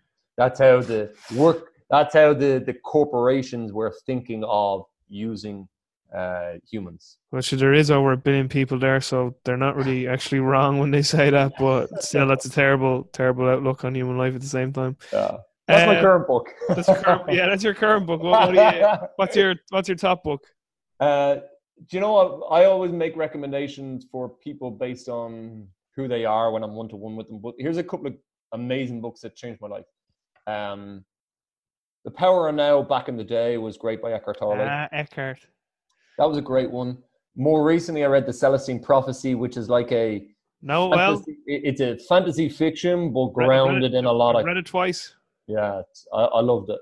I, I love David Goggins' book. Can't hurt me. Haven't read it, but I've heard interviews. And like, this is me now. This this is this is an opinion. This opinion, people. Yeah. That mindset's too much for me sometimes.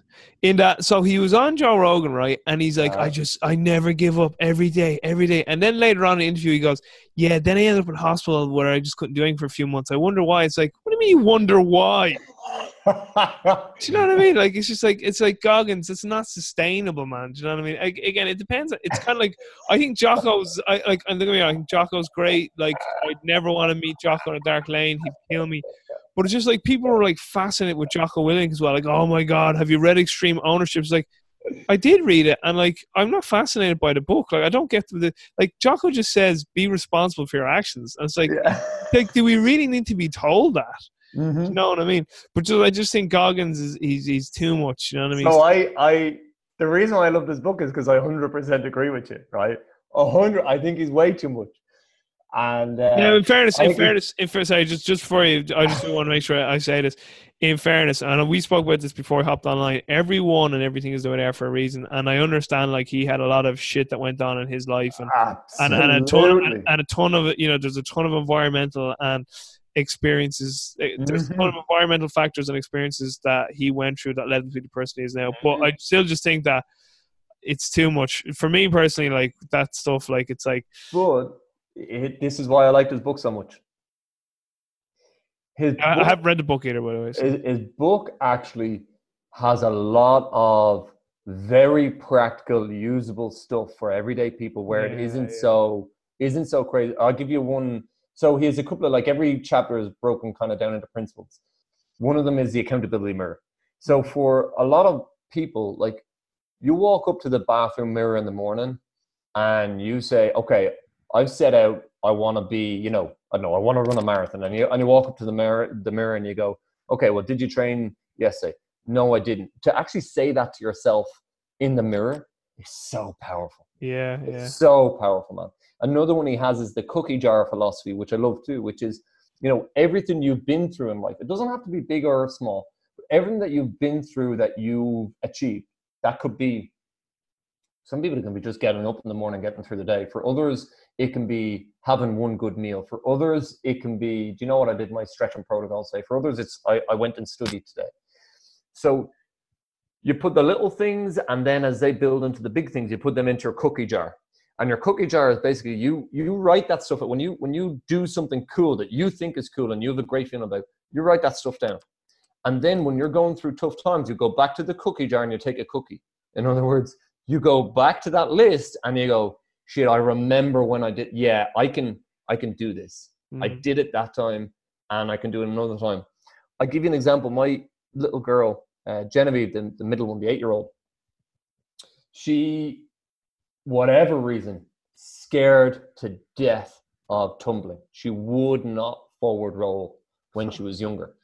Um, I don't know what happened. She she did it in Canada. We came home to Ireland, and she was in gymnastics and that and she just no was not happening. Yeah. Now she'd be, she would climb on trees, she'd walk on walls, she'd be the most adventurous little girl that you'd ever seen. She, I mean, she can bang out five, six pull-ups, no problem to her. Love She's it. Awesome, but she would not tumble. And with a four zero x tempo. Yeah, yeah, exactly. Yeah, you'll have another zero at the end of that too. Yeah, yeah. Sorry, four zero x zero.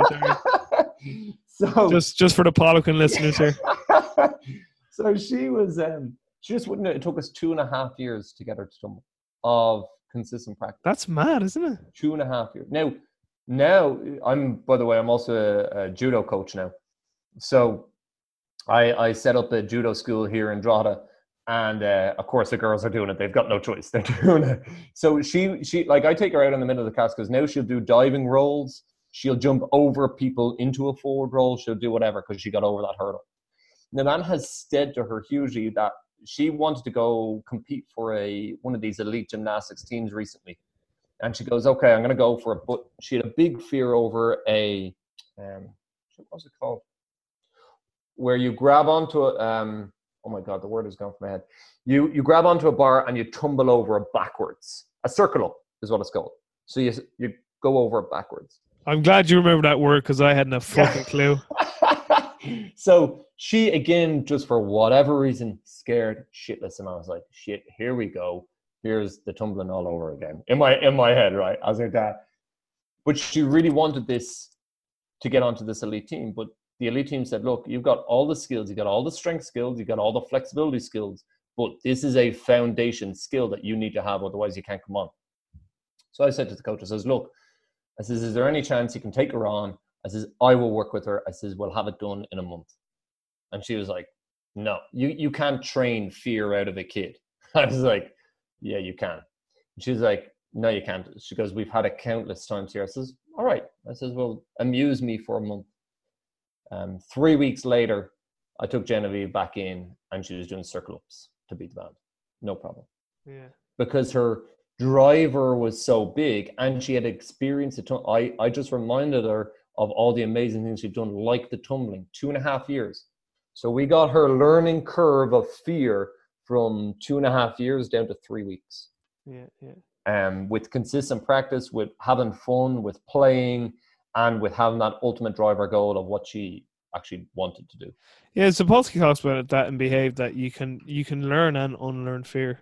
Absolutely. He talks about this is the basal lateral amygdala. I think that's that's what it is. The the structure. It's it's so it's a, it's a part of the amygdala where you you learn conditioned fear. But he's like the fact that you can learn it means you can unlearn it. But apparently, it, it actually it is it takes longer and it is hard to unlearn it, whereas it is easier to learn it. It's like Pavlov's dog. Like you know, they they were conditioned with the bell, and he's like, you can, it's just you can you can just uncondition as well as well as you can condition. But apparently, unconditioned just takes a little bit longer. But the, we we are born with innate fears that are just like they're instinctive, but there's also ones that we learned over time. Like your daughter became fearful of tumbling, and then she just had to re un, like she had to unlearn that essentially the fear of it. But come here, tell me, did, did, did the did the woman who who said to you, listen, or the coach, the female coach, said that you can't unlearn fear, like, and after you brought your daughter back, did she want to know what you done? Like, was she respond? Like, was she, she was, wanted- she was interested in it. She was very interested, but she wasn't like taking like, "Wow, wow, this is." Yeah. Um, but she she was really interested in it. Um, but she What- hasn't what taken she hasn't taken it across. I was just like, well, I says I did everything from breath work to actually. I'll tell you what. There was one defining moment, and this is possibly for when I offered my daughter a thousand euro. oh, no, it's far better than that. You're gonna love this one. So you got to remember, first of all, Genevieve, she really wanted this. This is I didn't drive any of this. This was Okay. her driving the team. I just said, look, I'll come in and help you get on the team. So we did a lot of breath training, and remember, if you're doing breath holding training, you are the only other time that you hold your breath is when you're being choked, strangled, or drowning, or dying. That, or, that's like or, or max effort. well, yeah, yeah, yeah. You Okay. hiss- you kind of hiss it but naturally speaking, it's only when you're dying or a bit or being choked out of it. That's, yeah, that's you, you mean prolonged help holding, like or a head, head hold, breath holding. Yeah, go on. Yeah. So what I did with her, I did. I started training. I broke down the technique and started training the different aspects of it with her in a fun way with her sister too. Mm. Then I started doing breath training with breath holding training to train fear. Then I started to pattern in uh, affirmations um, with her when she was practicing the technique. Um, we would say affirmations, and I would get her. Those affirmations would be linked to specific times in her life where she achieved something amazing. So Yeah. the affirmation is the cognitive, but then you also have the feeling aspect of it as well. And then the last thing was was what really broke it was it was earlier on this year. It was actually Paddy's weekend this year, and what happened was, was she was supposed to do her training, and we were going out to a a, a céilí, um for for Paddy's night, and Just just before you go any further, because we have international listeners. So Paddy's week, Paddy's weekend is St Patrick's Day in Ireland, seventeenth of March, and a it's into a weekend and a Katie's like a big Irish dance fest. fest. Basically. Yeah, that's what. Yeah, it is. that's what it is. So we, we were going to one of those, and she didn't do her training. And I says, "Look, you got to do your training before you go." And she was like, "No." I was like, "Okay, well, we'll do it when we go home. When we come home." She's like, "Okay." So she came home tired, like floored, nine o'clock at night. I was like, "Okay, let's go do it." And she's like, "No." And her and I had a standoff, and I knew it was just one of those things. It was something in her brain. She was like, "No, I'm not trying." She wouldn't even do what she'd done the previous day. She was like, "No, I'm not doing it." And I says, "Well, we're not going to bed until we get it done because we said that we're going to do it every day." So we had a standoff for two and a half hours. Wow. Yeah. I was prepared to sleep there with her. In the in I got a gym in my garage. So I was prepared to sleep in the gym. And she tested me every possible way. We did everything from crying and shouting to laughing to playing games to training to mixing things. I did I like pulled every trick in the book to try and get this. And eventually something clicked in her head. I think when she realized, okay, he's not gonna let up here, that she got up and did it. She actually did six of them in a row. No problem. And was She that the first time she ever done one? That was the first time she ever done one. She got up and she did six circle ups. Bump, bump, bump, bump, bump. Now, I wasn't even asking her to do one that night. I was only asking her to do her training. She got up and did the full circle. Wow. And and later that week, that was a Sunday night. It was the Wednesday. She went into training and she did it. She did it in her training. Are you Tony Robbins in disguise? Are you Tony Robbins in disguise? It's like that. Yeah, yeah. It's like sounds like something that dated Destiny. All right. I'm not your guru. There's- Anyway, we're, we're getting off track here. So the books you mentioned were Power Now, Celestine Prophecy, and uh, Goggins' book. But uh, I mean, if, it, if it comes to training and breathwork, I mean, the essence is that Oxygen Advantage book is uh, it's a massive game changer for any athlete that has, that's been out there and trained a long time. Breathwork is an element that you haven't looked at specifically, and it will improve.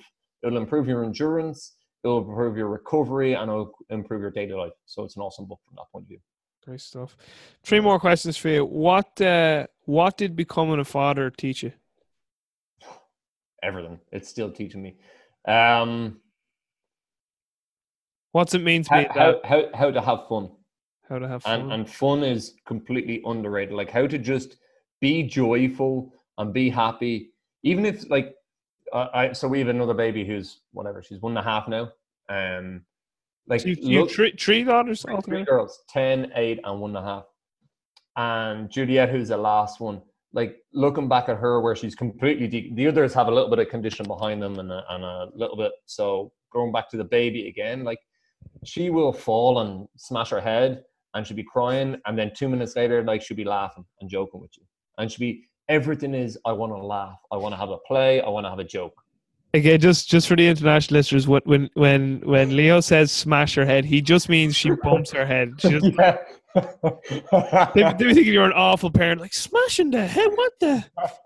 When we say smash in Ireland, we just mean that it's just a bump. We smash Yeah. the head off the wall, like you know. I didn't physically get her head. And no, no, Yeah, no, yeah, yeah. no, no. Yeah, I know what you mean. how how how have you uh, like yeah how, how have you changed you know or have you noticed a difference in how you've been to each one of your daughters like are you diff- do you feel Oh, you're yeah, a different they're- father like to each one of them and like what what what what, what has been different from the birth of your first daughter to to your to your third daughter completely. The first one, as I said, she was born with a cord wrap. She's a very uh what I call it artistic person. She loves dance, she loves music, she loves um she loves moving her body but in an artistic way. And that's that's the type of so she's she's quite a dramatic person and she's dramatic in terms of the way she acts and reacts to you as well. Don't know where the hell she got it from, but that's her. So with her, like if I if I go if I go hard at her, she'll go hard back to me. Like she, she will mirror that very quickly. Um, so to to de-escalate her takes uh, uh, fun uh, needs to be there and diffusement needs to be there. I need to control my emotions way more in order to get through to her um, in anything that I want to guide her at. Because if I do what I would like to do, which is just like clash heads and be a guy and just like ah have it out, I can't do that in my house. yeah it, it just doesn't work. Nobody wins. I she will go off like in a like crying and and um she will freak out. She'll go very dramatic very quickly, and me, I'll just end up annoyed. So I know it doesn't work. So yeah I work on de-escalating that with her a lot. And she, uh, the middle one, Genevieve. Um, i liked it the middle one yeah, yeah, yeah. Well, the funniest is okay. So here's the best to to take a picture of the two of them. Beatrice is the eldest one.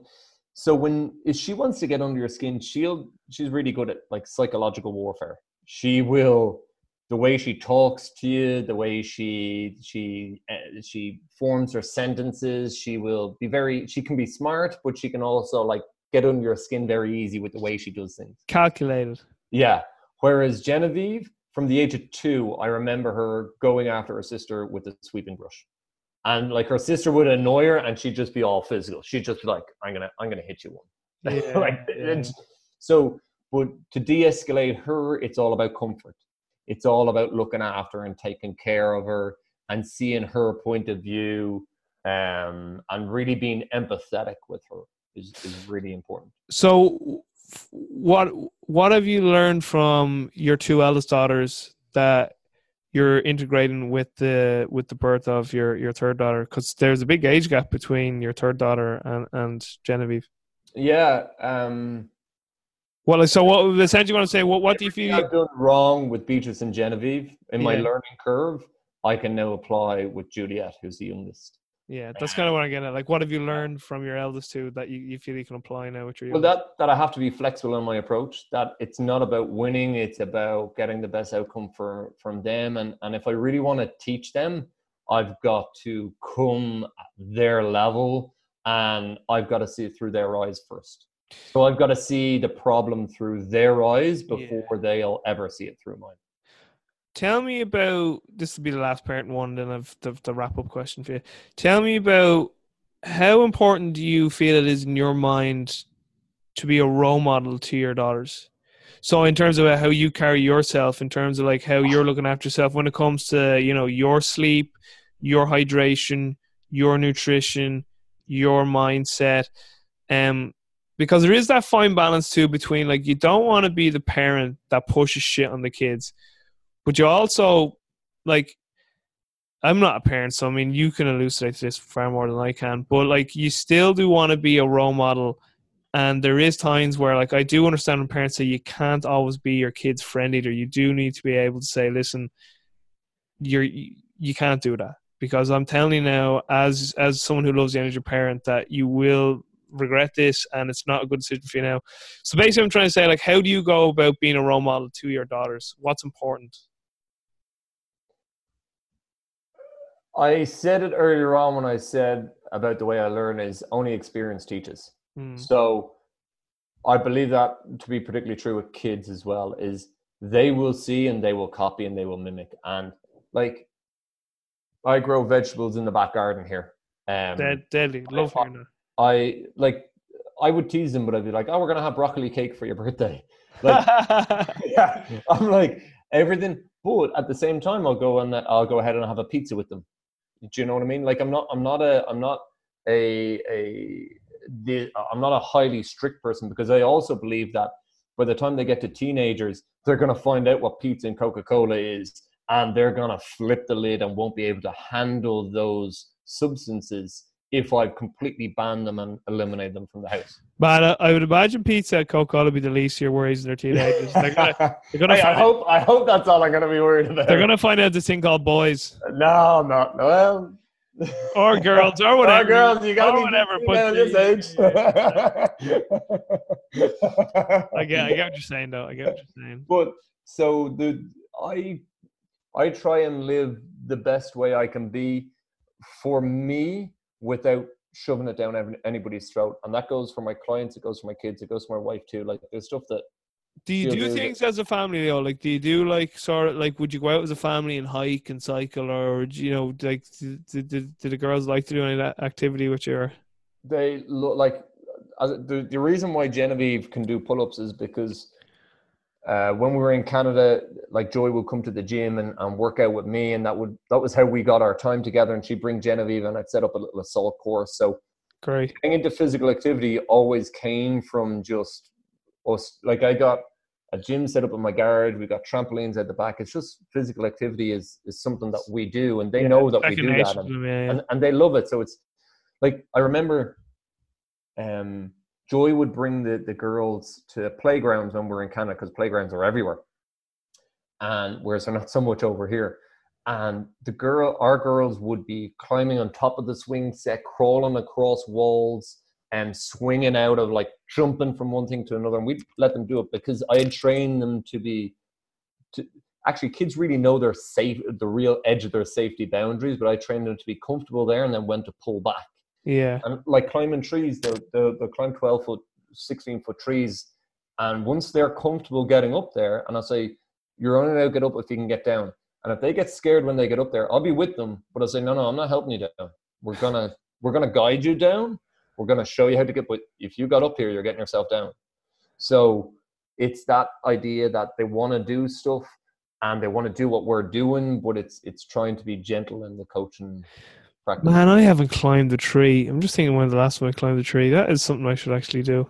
It's so cool. I went back to it a couple of years ago. It's so cool. I'd, be, I'd say I wouldn't get past it because I'd be shitting at you. Oh, like, yeah. Gotta earn, unlearn some shit there. yeah, yeah, yeah. Listen, though, that's that's phenomenal. The reason why I asked those questions about parenting too was just that it's it's funny too. I was emailing Mike Kaju from Bruce Strength, and uh, you know Mike and his partner uh, D were uh, they were on the Mind Muscle Project podcast, and they were talking about you know they want to eventually start a family and whatnot. Like, and was just emailing Mike, and we were just chatting back and forth. And I said, "Oh, and, you know," and I said in the email too, "I loved your your podcast with with the lads in Mind Muscle," and I was I was saying I, I found it a bit very funny where like. Adi was like, I want kids in two, but he wants them in five. And the, the Australian lads, like, so it's uh, Lachlan and, and uh, Raf.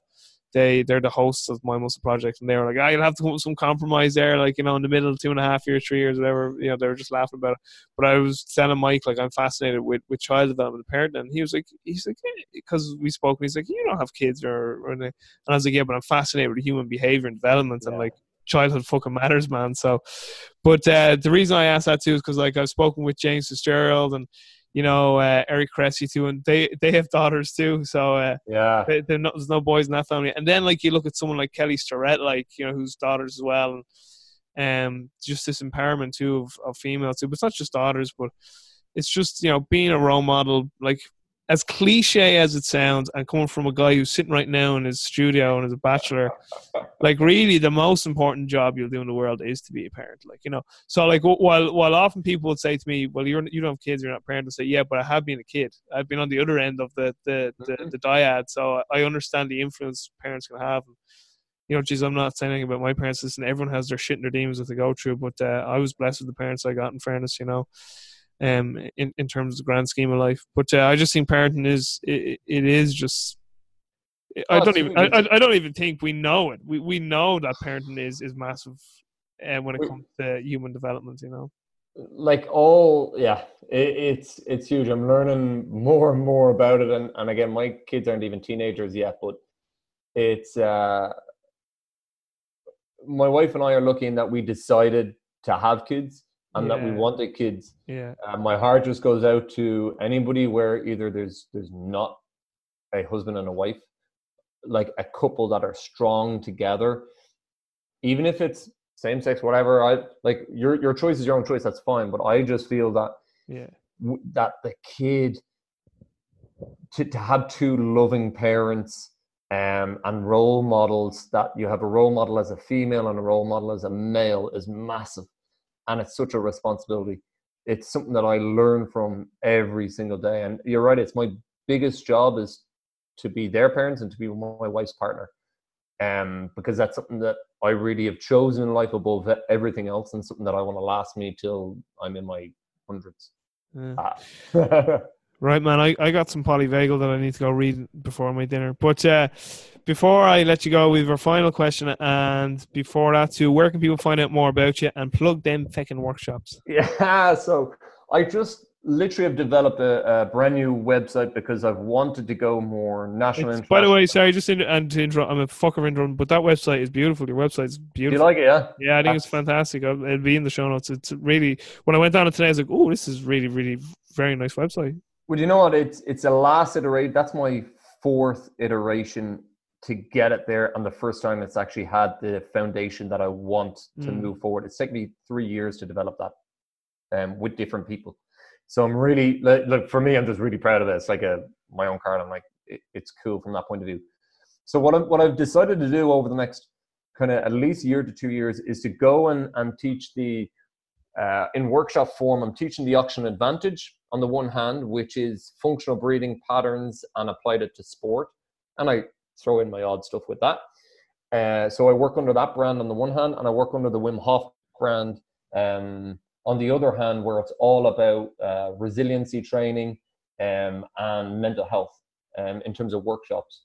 Then I do a huge. I mean, most of my work is based around one to one at the moment, anyway Great. this the site that I developed, I'm gonna go into more online training because I just have such a a dearth of you know like people talk about oh how many books you're reading what are you doing I've put myself on several bans over the last year because I have so much upstairs but I'm not producing it and sharing it with the world and I feel like I need to share that stuff with the world. So I'm going to develop a couple of online programs um, and eventually I'm going to tie all of what I do into a framework of of learning for people and experience for people so that they can piece these stuff together uh, like my one-to-one clients are experiencing Great stuff. so the website is innate-strength.com innate-strength.com Yep.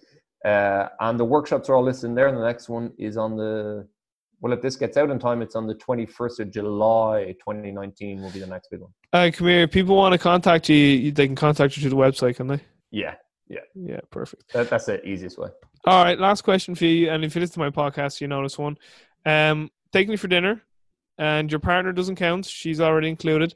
And I say to you here, Leo, you can bring five people to dinner, dead or alive. They can be a real person or a fictitious character. Who would you bring to this dinner and why? So five people, dead or alive. and, and and you put some new constraints on that which is it can't be your family is No. that right yeah It can't, it can't be like your immediate, fa- like my wife or my husband, or I know you don't have a husband, yeah yeah, yeah but or like my daughters, you know. But but if it's if it's like a a pa- like a, a parent that's passed away or a grandparent that you never met, that's that's acceptable. Yeah. Well, I mean, you'll know from from Irish families that the best conversations you get are the ones where there's a lot of different personalities in the room. Huh. So I would have Tommy Tiernan, Oh, very who's, good. who's, a, who's a com- an Irish comedian for an international audience, and hilarious and a great interviewer too. I would put him in there. I would put um, Mr. Trump in there with him. Really? Hell yeah! I, I think I look. I'm going to be very controversial here.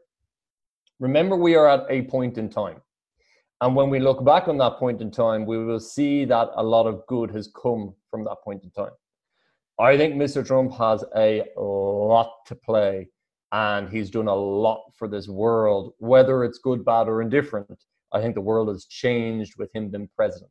Yeah. And I think that the human race can evolve um, with hindsight on his presidency. I think it's amazing.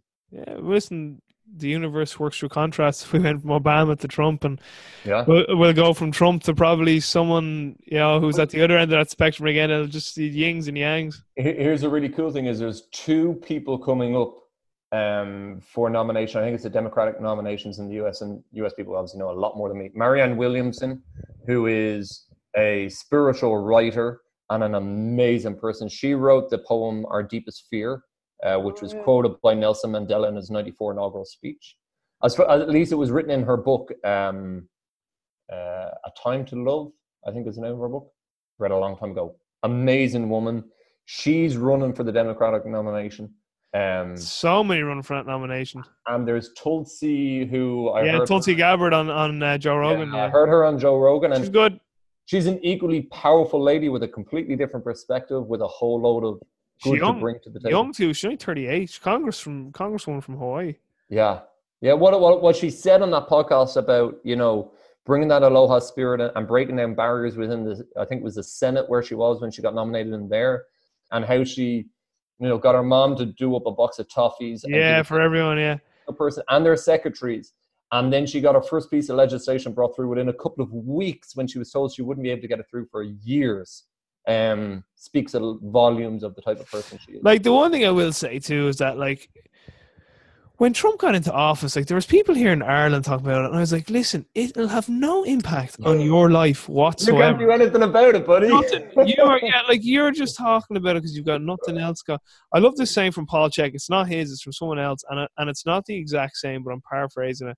And essentially, it's like when you've when you find your purpose in life, you don't need a crisis.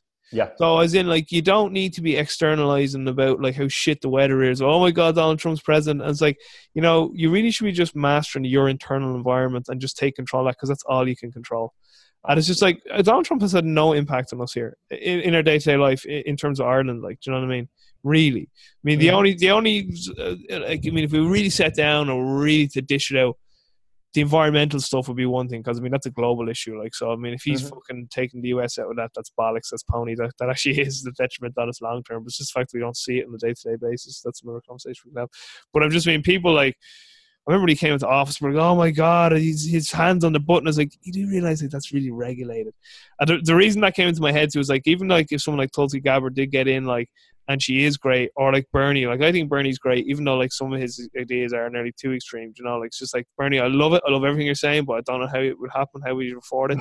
That, Yeah. That's the kind of thing. Like even if those people did get into office, it's like like can what, they are say, what they're saying is great, but can will that even happen? You know, Mhm. what happens if a Republican majority gets back into you know all that type of stuff. But Mhm. anyway, this we're getting off here, and we're I'm so that that's why I'd, I'd have Marianne there. I would have um, so you have Trump, I Tierney, had Trump. Tommy I had, I had Tommy Tiernan in there. I would put uh, Dr. Eric Serrano in there because very religious guy, but also he's a medical doctor and also he's a world powerlifting champion. And just he he sees things from a from a like like Paul Chek from that whole health perspective. He has that idea in there, and I think that he's good at stirring the pot too. And, uh, and having a laugh, and I'll be interested to see him mix in with those people. He's a funny bastard, isn't he? Oh yeah, yeah. I remember he was presenting one time and he started talking about, you know, when you fart so hard in bed, you think you shat yourself, and then you're checking yourself. And everyone in the crowd just going, What is this guy on? Like, and I was like, I love it. I love it. I know exactly what you're talking about, Serrano. He's no, hilarious. yeah. And then, and then the next second he'd be talking about God. Do you know what I mean? It's God. He talks about going to mass, and the next second he's talking about shitting himself in bed. Like, oh, he's a legend. And then he starts talking about fucking ketosis and fasting and stuff. yeah, he's brilliant. He's All, brilliant. all within 90 seconds of each other, you know? Uh, yeah, yeah, yeah, exactly. so that's four. Who would my fifth person be? Um, By the way, these are good guests. Fair play to you. uh, we got two politics. We got a doctor in there. We got a spiritual person there. We got a comedian in there. Um, do you know what? I would put, and I don't care who it is. I would put a kid in the room as well. Really? Yeah. Yeah, I would put a kid in the room because it's amazing what kids understand, and it's amazing what happens adults when kids are around. Hmm. Yeah, I don't care what. Yeah, it could. It could, re- it could really. uh, it, it you would, know, it would really change the dynamics, wouldn't it? Because imagine it was all adults, like you know, Tommy Tiernan and Trump. Like, it'd be interesting see what how the dynamic would change. Right. Yeah, because they're they're gonna have to dumb their stuff down for the kid to be in the conversation, and and they're gonna have to make their stuff real simple. But they're gonna have to have some fun, and then they can talk some serious stuff as well. And I don't know, it just it puts a different di- and, and that's what I'm looking for is a contrast of personalities to uh, to simulate loads of different thoughts and questions on on health, on how you live, on the, the world in general, and where it's going, and uh, yeah, and then the kid's perspective too is is awesome. So yeah, throw one of them. Throw some poor kid in there. Yeah. Now sit down and shut the fuck up. We're doing we're doing an experiment here. and eat your broccoli. Your broccoli. Say, we, can we have some broccoli cake? This restaurant's unreal for broccoli cake. Just get all the looks at you. What the fuck is broccoli cake? I'll tell you what I did one year. I was uh, Halloween, and kids are coming to the door, and I was cooking. I was actually cooking green peas, and I says, "I know what I'll do." So I started wrapping a load of green peas up in some tin foil, in some aluminum for a foil for our American guests. And uh, I went down to the door, and they're like, "Trick or treat, trick or treat!" I was like, "Okay, there you go." I was giving them green peas wrapped up. Well, we we know, we, we know whose house got egg that night. oh man, I had such fun even still thinking of that. Maybe you're maybe you're the kid at this dinner. yeah, maybe. No, that's great. Listen, I'll wrap up here. Leo, been an absolute pleasure talking to you. I'll obviously say goodbye to you offline, but for everyone listening, everything will be in the show notes. But for now, take care, be well, and stay strong.